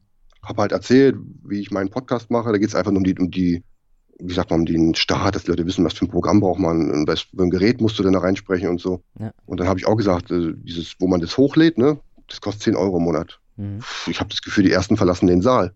Weißt du, wie ich meine? Also, das ist dann, ja, ja, und, und was sollst du denn da machen? Ich habe jetzt gar nicht gewusst, was los ist, dann, bis ich verstanden habe, ich habe ja was gesagt, was Geld kostet. Mhm. Und das ist bei vielen so, aber es ist leider so. Also, viele probieren es mit, mit Büchern, Blogs, Krypto ist auch ganz stark vertreten. Viele sind also VA unterwegs, die machen also alles Mögliche von mhm. Texten und Abarbeiten für andere, um einfach Geld reinzubekommen. Viele versuchen es mit Büchern, also die 800 veganen Kochbücher, die hier schon produziert wurden am Strand, äh, müssen sich natürlich auch verkaufen ja, Blogs, Reiseblogs, weißt ja, das Übliche. Und auch Krypto-Trading ist halt wirklich angesagt. Wobei ich jetzt schlecht sagen kann, ob das sich wirklich rechnet oder ob man damit so viel Geld machen kann. Was ich immer ein bisschen schade finde, ist, wenn dort Familien unterwegs sind. Wir treffen leider, oder nicht leider, wir treffen halt viele Familien mit Kindern, dass es oft so ist, dass die Kinder wirklich da, ähm, ja, wie sagt man, ähm, hinten runterfallen, wenig Berücksichtigung kriegen. Weil wenn, die, wenn beide Eltern von morgens bis abends an irgendwas arbeiten müssen, weil sie einfach Geld verdienen müssen, äh, um mhm. mit minimalsten Mitteln in, in dem günstigsten Land der Welt leben zu können, dann bleibt nicht viel Zeit für die Kinder. Und das sind dann oft die, die Menschen, die dann wieder zurückgehen müssen nach einem Jahr oder wenn das Ersparte aufgebraucht ist oder was auch immer. Und da gibt es echt viele, die mhm. da wirklich äh, versuchen, irgendwas zu reisen. Und da tun mir halt immer auch die Kinder ein bisschen leid, ne, weil man das ja dann miterlebt. Äh, du postest häufig äh, Facebook-Fotos mit Strand- und Poolbildern. Bekommst du da eigentlich auch Neidkommentare jetzt von den normalen Angestellten? von den normalen Angestellten, ja. Ja, gut, ich meine, ich mache das ja im Grunde schon absichtlich. Ähm, das ist ja so ein bisschen positives Provozieren. Aber im Grunde mhm. triggert das die meisten Leute positiv, weil sie eigentlich genau wissen, in welcher Mühle sie stecken und dass sie eigentlich selbst nur was verändern können in ihrer Situation und viele wollen ja eigentlich ähnliches, ja. Also niemand will am Strand arbeiten, mache ich ja auch nicht, äh, im Sand oder solche Sachen. Aber im Grunde bekomme ich nur positives Feedback und das negative Feedback sind dann wahrscheinlich die Leute, die mich entfolgen oder sagen, ja, der Depp. Aber im Grunde müssen sich ja selbst auf die Schulter klopfen und sagen, hm. also man kann ja finanziell frei oder unabhängig werden, ohne reisen zu können, ja. Aber die meisten assoziieren es halt gerne, dass man beim Urlaub nach zwei Wochen nicht wieder die Koffer packt, sondern vielleicht nochmal zwei Tage ranhängen würde. Oder auch zwei Monate. Das ist ja auch immer so, für mhm. uns auch so schwierig. Wir treffen ja ständig Leute, jetzt auf Phuket, wo wir zum Beispiel waren, da haben nämlich genau die Ferien begonnen. Dann sitzen wir da so am Strand, so wie jeden Tag, im Restaurant. Und dann kommt so eine blasse deutsche Familie, total happy, schon die erste rote Farbe im Gesicht und erzählen uns total stolz, dass sie jetzt zweieinhalb Wochen nicht hier ihren Sommerurlaub haben, weil die Schule ja gerade Ferien hat. Du, ich habe immer so eine Angst, dass die mich fragen, wie lange wir denn noch bleiben. Weil das wird ja dann immer so, weil es hört ja nie, wie weißt du, die sind so stolz, und dann kommst du, ja, jetzt zwei Monate hier und gehen dann vier Monate nach Indonesien. Das kannst du ja nicht bringen. Ja, das geht doch nicht. Mhm. Und dann sagt meine Frau mal, ja, wir sind noch acht Tage hier und dann fahren wir wieder. Wir sagen ja nicht, wohin wir fahren. Und, und dann sind die auch zufrieden und dann kann man noch ein paar Tage schöne Zeit erleben. Das ist manchmal schon schwierig. Also manche, also du merkst richtig, wie das für was, für andere was Besonderes ist. Und deswegen ist es auch so ein Thema, dieses Strand und dieses, ähm, diese Sonne ist halt was anderes als die 14 Tage Hochsommer in Deutschland, ne? Bei dir regnet es doch heute, oder? Du sagst es, 14 Tage. Bei dir ist doch heute schon Herbstanfang, oder? Na, Herbstanfang nicht, aber es ist durchwachsen. Es regnet ständig, äh, gewittert und irgendwie ging das so die letzten zwei Wochen. Daniel, das ist Herbstanfang. okay. Danke für den Hinweis, Alex. Ja. Ähm, aber das heißt so, das Thema Neid spielt da ja dann auch eine große Rolle. Ne? Also wenn du nicht mal sagen kannst, ja, ich bin finanziell frei, ich kann mir das erlauben, dann ist es ja auch Neid. Ja, aber ich sehe das eher so die amerikanische Variante, die sind dann alle immer sehr, sehr stolz. Die sind zwar oberflächlich, die Amerikaner, aber sie sind immer hm. auch für andere sehr stolz und sagen, ey, das, was du da geschafft hast, ist total cool, wir gönnen dir das. Und das ist so, gibt es in Deutschland ja gar nicht. Und das ist so eher das mit, hm. den, mit den Leuten, mit denen ich so zu tun habe es ist ja so, dass was ich mache, hierher kommen und hier, hier bleiben kann ja im Grunde jeder. Ne? Also ein Flug buchen, Hotel buchen. Je länger du bleibst, desto günstiger wird es ja auch. Durch dieses Hin- und Hergefliege äh, interkontinental wird es ja erstmal teuer. Ja. Und wenn du dann dein Einkommen also auch noch mitnehmen kannst, dann, na, ich, ich lebe ja hier nicht billiger wie, wie, wie in Deutschland. Wir geben ja fast das gleiche Budget aus. Und wir können halt dadurch diese Mobilität und Ortsunabhängigkeit, die wir uns ja selber erschaffen haben, halt genau das so machen, wie wir das machen. Aber wenn du natürlich Autos hast, Kredite, mhm. Häuser, dann ist das schon schwer, ja, oder eine Abhängigkeit von deinem Job hast. Ne? Du hast doch auch Blut geleckt, oder? Ich habe auch Blut geleckt, ja. ja. Also ähm, bei mir entwickelt sich das ja auch so nebenbei immer so ein bisschen weiter. Ich fliege jetzt auch in ein paar Wochen dann nach äh, Thailand wieder und äh, das merkt man dann schon, ja. Jetzt warst du ja wie lange auf Kupangan? War das sechs Wochen, vier Wochen? Nee, ich war vier, äh, vier Wochen in Thailand, aber zwei, äh, nee, eine in Kopangan, eine auf Koh Samui. Ja, genau. Aber das ist schon was anderes, wenn du schon mal so einen langen Zeitraum irgendwo bist und dann versuchst, einen Arbeitsalltag, du hast ja da dein Buch geschrieben, ne? Das ist ja dann auch ein bisschen genau. anders wie, wie nur in Urlaub fahren, nichts mitnehmen und einfach nur abhängen und ein Buch lesen, ne? Ja, gut, das, das kann man ja auch nebenbei machen, aber du brauchst dann halt wirklich den Fokus. Und äh, wenn du ohne Fokus das machst, das ist ja hier genau dasselbe. Ne? Ich gehe arbeiten, ich komme abends mhm. nach Hause und muss muss mich dann trotzdem hinsetzen und dann ein Podcast-Interview machen oder Podcast schneiden oder einen Artikel schreiben, was auch immer. Äh, und das ist ja egal, ob nun ein Strand vor der Tür ist oder nicht. Wenn du den Fokus hast, dann äh, wirst du auch die Erträge irgendwann ernten. Richtig, genau. Man muss halt eine freie Zeit entsprechend opfern. Äh, weniger Fernsehen, weniger, äh, ja, keine Ahnung, bei uns war es früher Burschenverein da am Dorf. Einfach für sich was machen.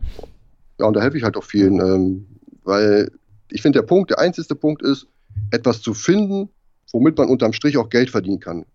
Wenn du den Punkt genau. geschafft hast, dann ist es ja fast nur noch ein Selbstläufer, musst du nur noch rödeln.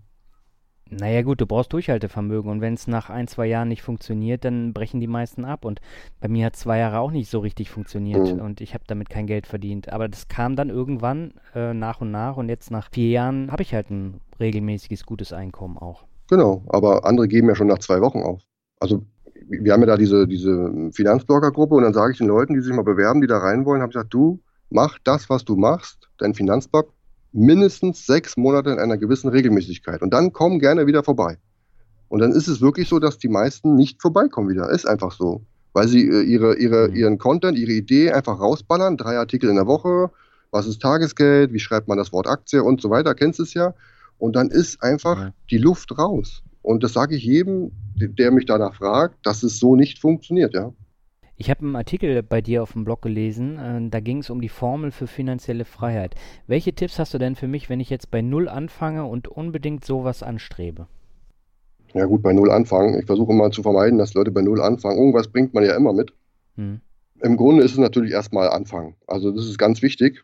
Du musst deutlich mehr tun als alle anderen. Das heißt, wenn du sagst 9 to 5 und du bist einfach fertig und setzt dich dann vor den Fernseher und hast deine Tiefkühlpizza da vor dir liegen, dann ist das schon mal der falsche Weg. Sondern da beginnt die Arbeit erst. Ich habe früher auch bis abends 23, 0 Uhr gesessen und gerödelt an meinen Projekten, Büchern, äh, Webseiten, was halt geht oder auch am, am Kapitalmarkt halt. Äh, ne? Ein bisschen mehr gelesen, wie kann man investieren, wie kann man seine eigene Strategie finden.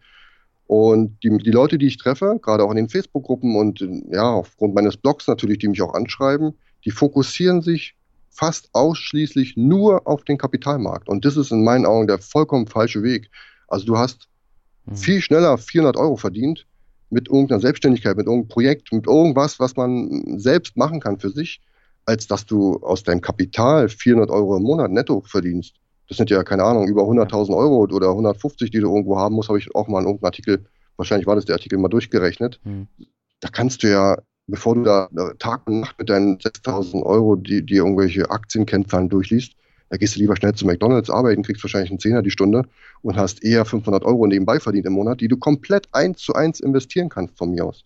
Natürlich, Humankapital macht mehr Sinn, wenn du es investierst in Selbstständigkeit, in eigene Projekte. Und wenn du dann auch den Fokus drauf legst, vielleicht am Anfang viel aktiv machst und 20 Prozent nur passiv, dann baut sich nach und nach auch ein gewisses passives Einkommen auf. Und du kannst dich dann mit der Zeit auch ein bisschen zurücklehnen und sagen, du, ich probiere jetzt mal was Neues aus oder mal ein größeres Projekt. Man, du weißt ja selber, so ein Buch schreibt sich ja auch nicht alleine. Da muss man viel äh, in, in Vorleistung gehen, ob nun Geld oder Zeit. Und wenn du die nicht hast oder die das zu risikovoll ist, dann gehst du das nicht an. Aber wenn du sagst, ich habe hier ein gewisses, ja, einen gewissen Background, der gibt mir die Möglichkeit, erstmal ein Buch zu schreiben und danach die Erträge äh, einzusammeln, dann ist es was, was man sich leisten muss. Halt, ne? Ja. Wobei ich dazu halt sagen muss, ich habe nicht immer bis um, oder ich sitze auch nicht äh, bis 23 Uhr abends, sondern ich mache dann ein, zwei Stunden nach der Arbeit noch.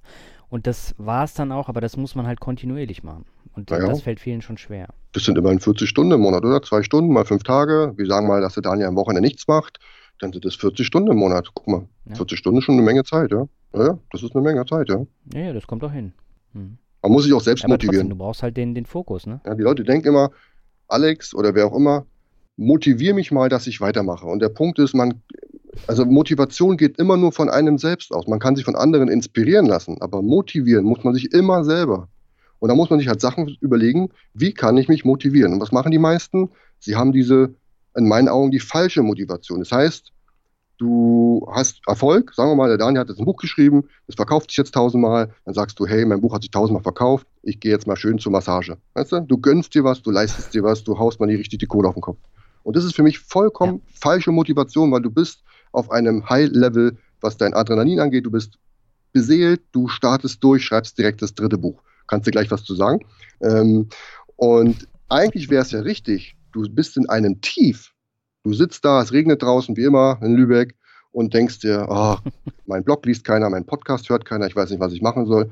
Und an dieser Stelle, da musst du dich motivieren. Ob das jetzt die Massage ist oder ob du irgendwas anderes machst, das muss halt jeder für sich herausfinden, was dir hilft, dass du wieder kreativ wirst, dass du auf Ideen kommst. Und das ist das, wo man die Energie reinlegen muss. Und dann hältst du auch ewig durch. Ich meine, ich mache das jetzt auch schon seit 2009 mit meinem Blog, ja. Und ich wundere mich immer noch, dass den Leute mhm. lesen. Aber offensichtlich ähm, interessiert es schon den einen oder anderen. Naja, ich meine, du investierst ja da trotzdem auch nach wie vor viel rein. Ja, natürlich. Ähm, je länger du das machst und je, je, mehr du die aufbaust, desto größer wird auch das Grundrauschen, muss man natürlich auch ganz klar sagen. Aber mhm. Die Motivation muss ich mir genauso holen. Also ich habe ja zweimal im Jahr eine Blogpause. Aktuell bin ich in der Pause und es geht immer einmal im Monat im Sommer und einmal einen Monat über den Jahreswechsel. Das ist dann eine Zeit, wo ich auch mal abschalten kann vom Finanzblock. Ich schreibe dann meist Artikel vor, bin dann aber auch von dem Tagesgeschäft völlig losgelöst. Und das hilft mir, dass ich nach der Blogpause total motiviert wieder reinkomme. Ich habe wieder Artikel vorgeschrieben, die ich dann nach und nach veröffentliche. Und meistens launche ich auch irgendwelche neuen Sachen. Und dann ist man wieder frisch und kann die nächsten sechs Monate durchziehen. Ja, wobei ich muss sagen, ich leiste mir die Massagen trotzdem, aber äh, eben nicht jede Woche, sondern vielleicht alle zwei Monate. Und das entspannt dann auch. Gerade äh, wenn du irgendwelche Verspannung hast im Nacken von zu viel auf dem Rechner gucken. Das ist ja, genau. Passiert ja auch häufiger.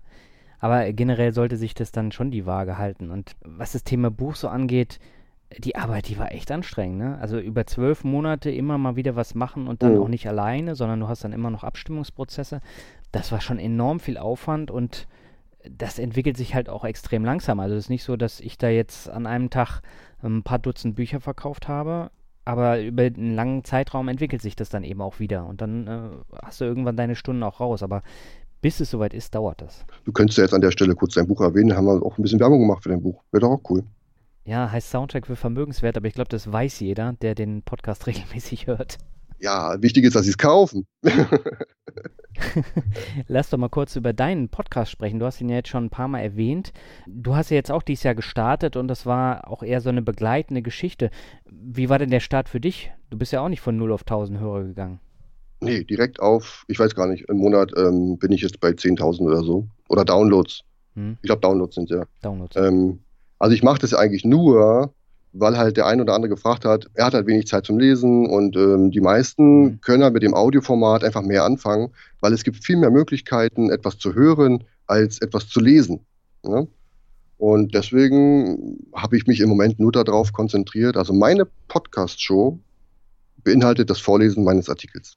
Also mhm. genau das Gegenteil, was du machst. Du machst halt schon so ein bisschen Action in deinem Podcast, finde ich, mit so Musik und alles drum und dran und so.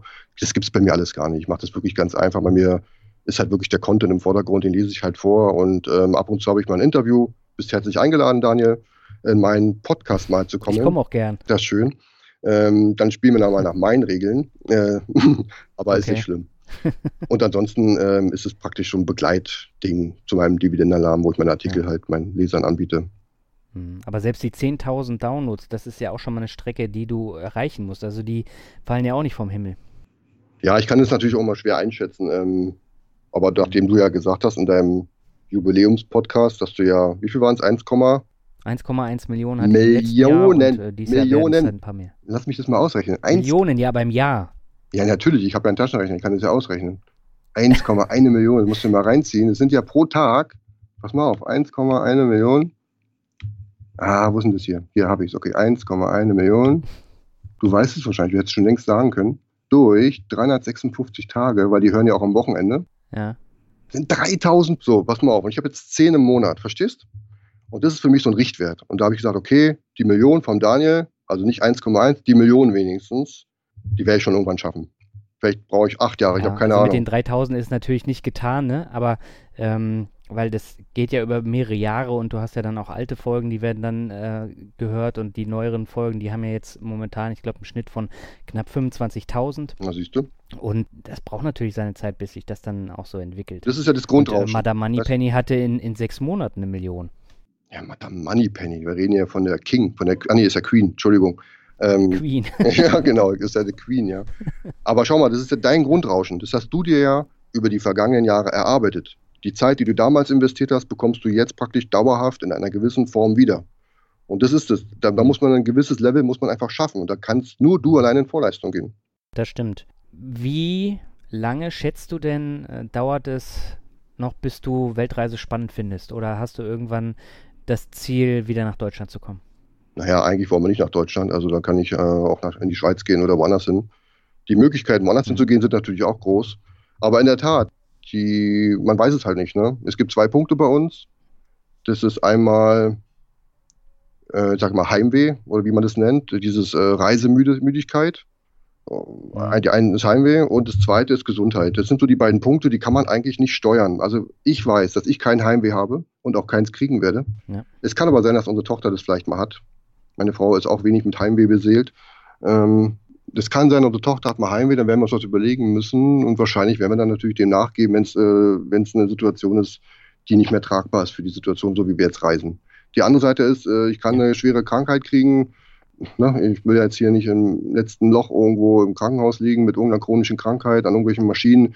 Das wird auch so ein Punkt sein, wo du sagst, also sorry, an der Stelle geht das Reisen nicht mehr. Nehmen wir mal als Beispiel Krebs oder irgend sowas, ja. Da muss man sich auch was überlegen. Dann ist dieses Projekt sicherlich erstmal äh, ad acta gelegt. Ansonsten bei vielen ist der Punkt finanzielle ähm, Bedeutung noch ganz groß. Ähm, wenn das Geld alle ist, klar ist die Reise zu Ende. Das ist jetzt bei uns vielleicht nicht so der Punkt. Ansonsten fällt mir jetzt nicht mehr viel ein, aber ansonsten hoffen wir in den nächsten Jahren vielleicht den Ort zu finden, an dem man sich so eine Art Base aufbaut oder sich niederlässt. Also ich glaube, wir haben noch so viele Orte nicht gesehen, als dass ich jetzt sagen könnte, das ist jetzt Potsdam oder was weiß ich, Wien oder äh, keine Ahnung. Also wir wollen uns noch viel anschauen und ich finde auch Amerika total spannend. Also wir waren jetzt schon ein paar Mal da und es ist so ein, ja, so ein, zum Bereisen ein mega cooles Land und wenn du da nicht zwingend als Arbeitnehmer unterwegs sein musst, dann ist es auch okay. Ansonsten in mhm. Europa gibt es vielleicht noch Länder, die wir nicht kennen, wie Zypern.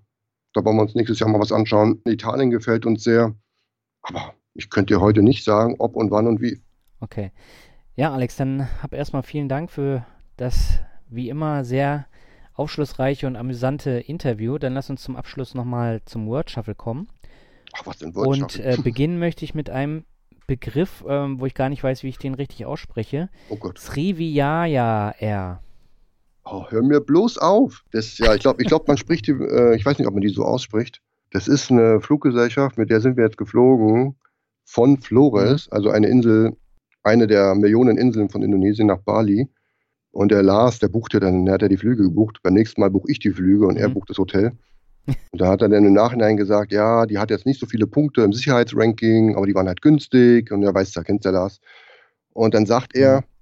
das ist die, die, die Fluglinie, die für den Transport der Delfine des indonesischen Staatszirkus äh, verantwortlich ist. Ja, und jetzt sitzt du da und denkst ja, aha, okay, wie muss ich mir das vorstellen? Stinkt die ganze Maschine nach Fisch oder also wir wussten nicht, was uns erwartet. Am Ende war das, du glaubst es nicht, ein ganz normales Flugzeug. Hm. Aber ich habe gelesen, die haben auch so ein paar äh, technische Pannen gehabt. In den ja, ja, ja, ja. Die haben, äh, also es waren weniger Abstürze, es waren anscheinend, ähm, also ein Absturz ist immer was anderes, wenn dann ja die ganzen Menschen versterben. Da ging es mehr so um, hm. ich glaube, die fahren dann gegen das Terminal oder so und haben so eine Maschine kaputt gemacht und so. Die haben Verletzte gehabt und so. Das sind so die zwei Sachen, weißt du? Dann denkst du dir, aha, okay, der Delfinbomber und diese Punkte beim Sicherheitsranking. Aha, gut, wir fliegen ja nur anderthalb Stunden. Also es hat alles funktioniert. Wir waren selbst total angespannt, äh, überrascht. okay, kommen wir zum nächsten Begriff, Existenzgründung nach Feierabend. Ja, das ist sogar ein Bestseller geworden. Das ist nämlich unser Buch, was wir mit dem Lars zusammen und dem Olli bei, bei dem Projekt E-Book-Woche äh, veröffentlicht haben. Da wollen wir einfach aus unserer Erfahrung her berichten, wie andere Menschen eine nebenberufliche Selbstständigkeit starten können. Und da haben wir unser erstes Buch veröffentlicht. Mhm. Und das hat regelmäßig Bestseller-Status im Amazon Store und haben jetzt vor wenigen Wochen den zweiten Teil veröffentlicht, der sogar schon besser startet wie der erste. Wahrscheinlich haben wir wieder viele Sachen richtig gemacht. Und da haben wir halt Leute zu Wort kommen lassen, die Experte in ihrer Nische sind. Zum Beispiel ist dann eine VA dabei oder jemand, der Podcast erklärt, also jemand, der eine Podcast-Agentur hat. Und, und die erklären dann praktisch unseren Lesern, was müssen sie Schritt für Schritt tun, um dieses Business sich selbst aufzubauen. Da haben wir gesagt, maximal zehn Stunden in der Woche und mhm. maximal 1000 Euro Anlaufkosten. Und das ist eigentlich für viele, denke ich, die, ähm, die zuhören, äh, machbar. Und wer dann Buchautor werden möchte oder wer Facebook-Ads schalten möchte, was haben wir noch? Influencer gibt es noch und noch ein paar andere Sachen. Die haben dann die Möglichkeit, anhand des, ja, ich sag mal, Tutorial ein bisschen vorzugehen, wissen, auf was sie achten müssen, finden dann wahrscheinlich schnell den Start und können einfach loslegen. Und da werden wir sicherlich auch noch einen dritten Teil machen. Ja, den ersten habe ich gelesen, der hat mir auch sehr, sehr gut gefallen, den zweiten noch nicht. Aber ich verlinke das auf jeden Fall in den Shownotes. Schicke ich dir gerne, wenn du möchtest. Eine Kopie. Den eine zweiten? Raub, eine Raubkopie. Mhm. ja, da bin ich mal gespannt. Danke. Gern. Dann lass uns zum nächsten Begriff kommen. Das ist Asien. Also wir lieben Asien, wir lieben aber auch Amerika, wir kennen noch nicht Afrika. Aber in Asien lässt es sich einfach sehr, sehr gut und ja, auch günstig leben. Aber hier ist es auch alles mhm. irgendwie einfach. Also Asien ist so ein bisschen, die Menschen leben halt draußen. Die leben halt nicht in ihren Häusern, weil hier ist immer warm, hier ist immer schön. Das Leben spielt draußen statt. Und also ich weiß auch nicht. Also wir haben jetzt schon so viel in Asien gesehen und immer noch nicht alles gesehen, weil Asien auch so riesig ist. Und Asien mhm. ist für mich die Zukunft. Also da ja, gibt es ja dieses Buch Asia, äh, Asia 2030, kann ich jedem empfehlen. Wer noch nicht verstanden hat, dass der Puls der Zeit in Zukunft, auch was die Kapitalmärkte be betrifft, in Asien liegt, der wird mit seinem Home Bias in Deutschland bald ganz, ganz, ganz böse ähm, in, in, die Röhre gucken. Ähm, es gibt immer noch die großen Firmen, aber du hast ja gesehen, zum Beispiel Apple und Google zusammen sind so viel wert wie alle börsennotierten deutschen Unternehmen. Und es wird keine zehn Jahre mehr dauern und Asien wird das Nonplusultra sein. Es ist, es ist wirklich so und deswegen interessiert mich Asien so sehr A, vom Kapitalmarkt und deswegen bin ich auch einfach gerne hier, weil man einfach hier auch spürt, was hier, was hier losgeht, wo der, wo der Puls stattfindet hier und man kann auch als Aktionär davon profitieren. Mhm. Dann der nächste Begriff, Invest. Ja, Invest. Da gibt es ja diese Börse. da sehen wir uns ja hoffentlich nächstes Jahr wieder in Stuttgart. Da gehe ich mal von aus, ja. Wir haben uns ja dieses Jahr auch wieder gesehen. Genau. Du bist ja extra aus Asien angereist. Ja, verrückt, war. Der eine hat ja geschrieben, äh, mhm. unter meinem Interview, eine, eine Mütze Schlaf hätte mal geholfen. So ein Depp. Na, logisch. Wenn du natürlich 24 Stunden unterwegs bist, siehst du natürlich aus wie so eine Schaluppe West. Aber gut, was man nicht alles tut, ne? ähm, nee, hat mir sehr gut gefallen. Und ich finde, ähm, man kann über diesen Weg einfach ähm, seine äh, Hardcore-Leser einfach gut erreichen, die dann wirklich dahin kommen. Man hat es ja selber mal gesagt, du warst dann am Anfang auch überrascht, wer da welche Wege geht, das kannte ich ja bisher auch noch nicht. Und die kommen dann wirklich dahin mhm. und sagen, ich bin hier, weil ich dich mal treffen wollte. Das ist schon, oh, krieg ich gleich Gänsehaut hier. Ähm, das ist schon interessant. Deswegen macht mir es auch total Spaß. Deswegen scheue ich doch keine Kosten und keine Mühen oder lass auch mal den, den, den wie sagt man, den Klimawandel äh, mal ruhen und komm gerne mal vorbei. Also toi toi toi und vielen Dank an alle, die zuhören und die gerne vorbeikommen. Sehr gut. Der vorletzte Begriff ist kontaktloses Bezahlen. Also ich liebe ja alles, was digitales und kontaktloses Bezahlen ist. Ob nur mit Handy, mit Tonschuh, ist mir eigentlich vollkommen egal. Und ich verstehe auch überhaupt nicht die Diskussion ums Bargeldabschaffung äh, ja, in, in, Deutschland. Ich meine, wenn die Indonesier hier schreien und sagen Bargeldabschaffung, weil die haben ja immer zwei Kilo Geldpapier in der Tasche. Und davon kannst du dir gerade mal eine Nudelsuppe holen, ja. In Deutschland haben wir ja gar kein mhm. Problem. Das ist einfach nur dieses altgewohnte und äh, ja, nimm mir, nimm mir nicht weg, was ich seit 80 Jahren habe, ne, dieses Thema. Ansonsten weiß ich auch nicht. Also hier, wir waren in Taiwan jetzt ein Jahr, äh, ein Monat. Kam mir vor wie ein Jahr. Also da konntest du überall mit, mit, also ich weiß gar nicht, wo, wo ich Geld haben musste, Bargeld. Also da war nichts. Also ich glaube, selbst auf dem Flohmarkt gehst du da hin und die geben dir ein Lesegerät und du kannst mit Kreditkarte auf dem Flohmarkt zahlen. Also sorry, mhm. wenn die Deutschen immer noch sagen, ja, Kreditkartengebühren und 1%, 3%, weißt du, wenn du dann ins Restaurant gehst, wo dann mal steht, äh, wer Kreditkartenzahlung erst ab 20 Euro oder, oder äh, oh, das geht mir so auf die Eier. Dann sollen sie doch die, das Schnitzel einfach 20 Cent teurer machen, weißt du? Dann, dann ist es erledigt. Dann müssen sie diesen Rotz da sich nicht ähm, den, den, den, Kunden an, antun. Aber ansonsten, ich liebe das. Also es ist wirklich transparent. Du kannst ja auch alles, was digital bezahlt wird oder einfach einlesen, irgendwelche Tools und siehst sofort, Mai, habe ich viel gegessen diesen Monat, ja, oder keine Ahnung, du kannst alles auswerten. Es ist einfach transparent, deine, deine, deine persönliche Buchhaltung des Alltags. Das geht doch mit Bargeld nicht. Du gehst doch nicht nach Hause und schreibst dir auf, dass du beim Bäcker 8 Euro bezahlt hast für zwei Brote oder sowas. Macht doch kein Mensch. Ja? Da geht es schon. Mhm. ist perfekt. Also ich mag sowas. Ja. Dann kommen wir zum letzten Begriff. Ich habe extra nochmal nachgeguckt, ob ich den beim letzten Interview nicht gestellt habe, aber mhm. habe ich nicht und das ist Glück. Glück. Also ich bin schon sehr, sehr ein glücklicher Mensch. Zufriedenheit und Glück muss man sich arbeiten, kriegt man nicht ge ähm, geschenkt. Und das größte Glück ist halt, dass wir als Familie ähm, uns so gefunden haben oder auch produziert haben, muss man ja schon sagen, mit unserer Tochter und mit meiner Frau. Äh, das kannst du dir einfach nicht ausdenken. Also was wir praktisch wie so ein, im, gleichen Saft alle drei schmoren. Wir wollen das Gleiche, wir mögen das Gleiche, wir können uns äh, in guten und in schlechten Zeiten eigentlich immer ähm, irgendwie so zusammentun. Das ist schon Glück, dass wir das auch machen können, dieses Leben führen können. Und stell dir vor, ich, du bist in einer Familie und der eine holt die Kohle rein und der andere sagt, hast du gut gemacht, ich habe es direkt rausgeblasen.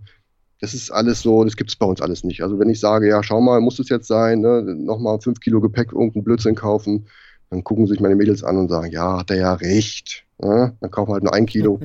Und bei uns, wir, werden, wir rechnen immer ein Kilo bei uns, weißt du, wir müssen es ja alles mitschleppen. Und, und deswegen sind wir schon sehr, sehr glücklich, ähm, dieses freie und unabhängige Leben, was oft doch gar nicht mit finanziellen Mitteln zu tun hat. Es erleichtert uns natürlich das, aber Unabhängigkeit ist ja eigentlich mhm. viel, viel mehr, sondern eine Unabhängigkeit hast du ja in vielen Lebensbereichen. Und das ist für uns Glück, dass wir das so leben dürfen. Sehr schön. Wie viel Kilo habt ihr dabei? Wir haben 75 Kilo Aufgabegepäck und der Rest nochmal 25, mhm. 30 Kilo im Handgepäck. Man darf ja nur acht oder sieben. Hoffentlich scheißt mich jetzt keiner an, aber äh, wir, wir kommen eigentlich immer durch. Das klappt ganz gut. Du schickst das Kind vor. Die sagt dann hier so zu den, zu den ganzen Leuten, die da am Check-in stehen, Savadika und betet dann und macht dann immer so ein. Und dann freuen die sich immer, oh, so ein kleines Mädchen, oh, so cute und so. Und dann bin ich schon bei meinem Riesenrucksack durch, weißt du? Und dann haben wir natürlich unsere 100 Kilo wieder gesichert. Aber das ist jetzt euer gesamtes Leben, das sind 100 Kilo. Ja, ich sage mal, unser, unsere materiellen Dinge sind 100 Kilo im Gepäck. Unser, unser Vermögen ist im Online-Konto und beim Business ist in Estland. Also alles irgendwie digital, online und der Rest sind 100 Kilo, die wir mitschleppen, ja. Aber ihr habt doch eine Kuchenform dabei, oder? Tja, du glaubst gar nicht, was wir dabei haben. Wir haben auch eine Kuchenform dabei, natürlich, ja klar.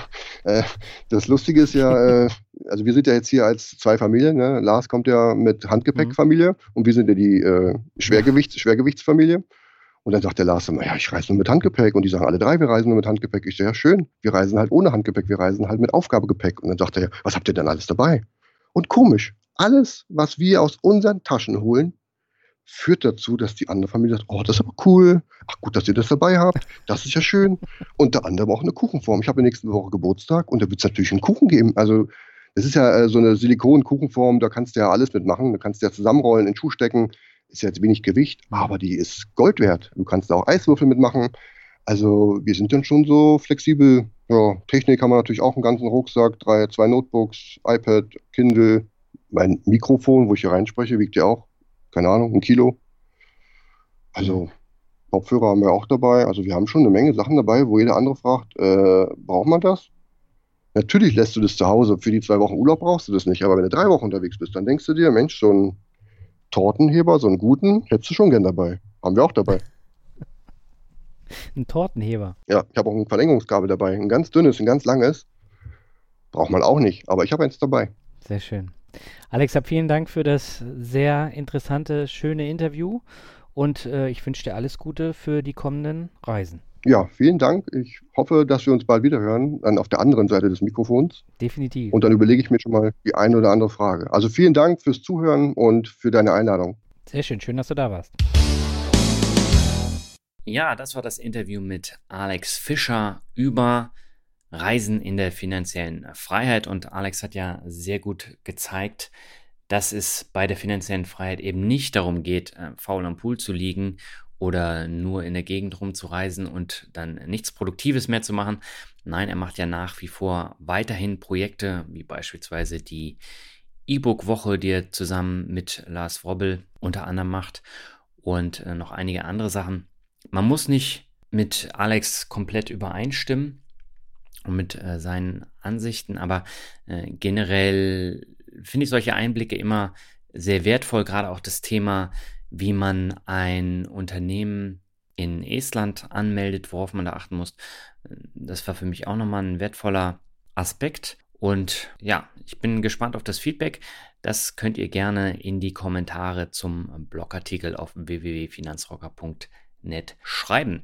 So, zum Ende hin habe ich nochmal zwei neue Bewertungen. Die erste stammt von Bertil und er schreibt inspirierend und informativ. Danke, Daniel, für das Engagement und die Energie, die du in diesen Podcast steckst. Seit gut zwei Jahren bin ich fleißiger Hörer. Ich stelle im Alltag immer wieder fest, wie viel ich durch dich und Albert lernen konnte. Ja, herzlichen Dank für die Bewertung. Und das ist klasse, dass du augenscheinlich beide Podcasts hörst, nämlich äh, den Finanzrocker Podcast und der Finanzwiese rockt. Und ja, freut mich, dass du so viel dann aus den beiden Podcasts mitnehmen konntest. Und die zweite Bewertung stammt von äh, Fabisch25 und er schreibt Super Finanz- und Misch-Podcast. Ich finde die Mischung, die Daniel an den Tag legt, super. Der primäre Fokus liegt auf Themen aus der Finanzwelt, die mir auch immer wieder verdeutlichen, endlich mal selbst loszulegen. Es sind meistens spannende Themen, die für die Allgemeinheit relevant sind, insbesondere wenn man noch nicht seit 20 Jahren an der Börse investiert.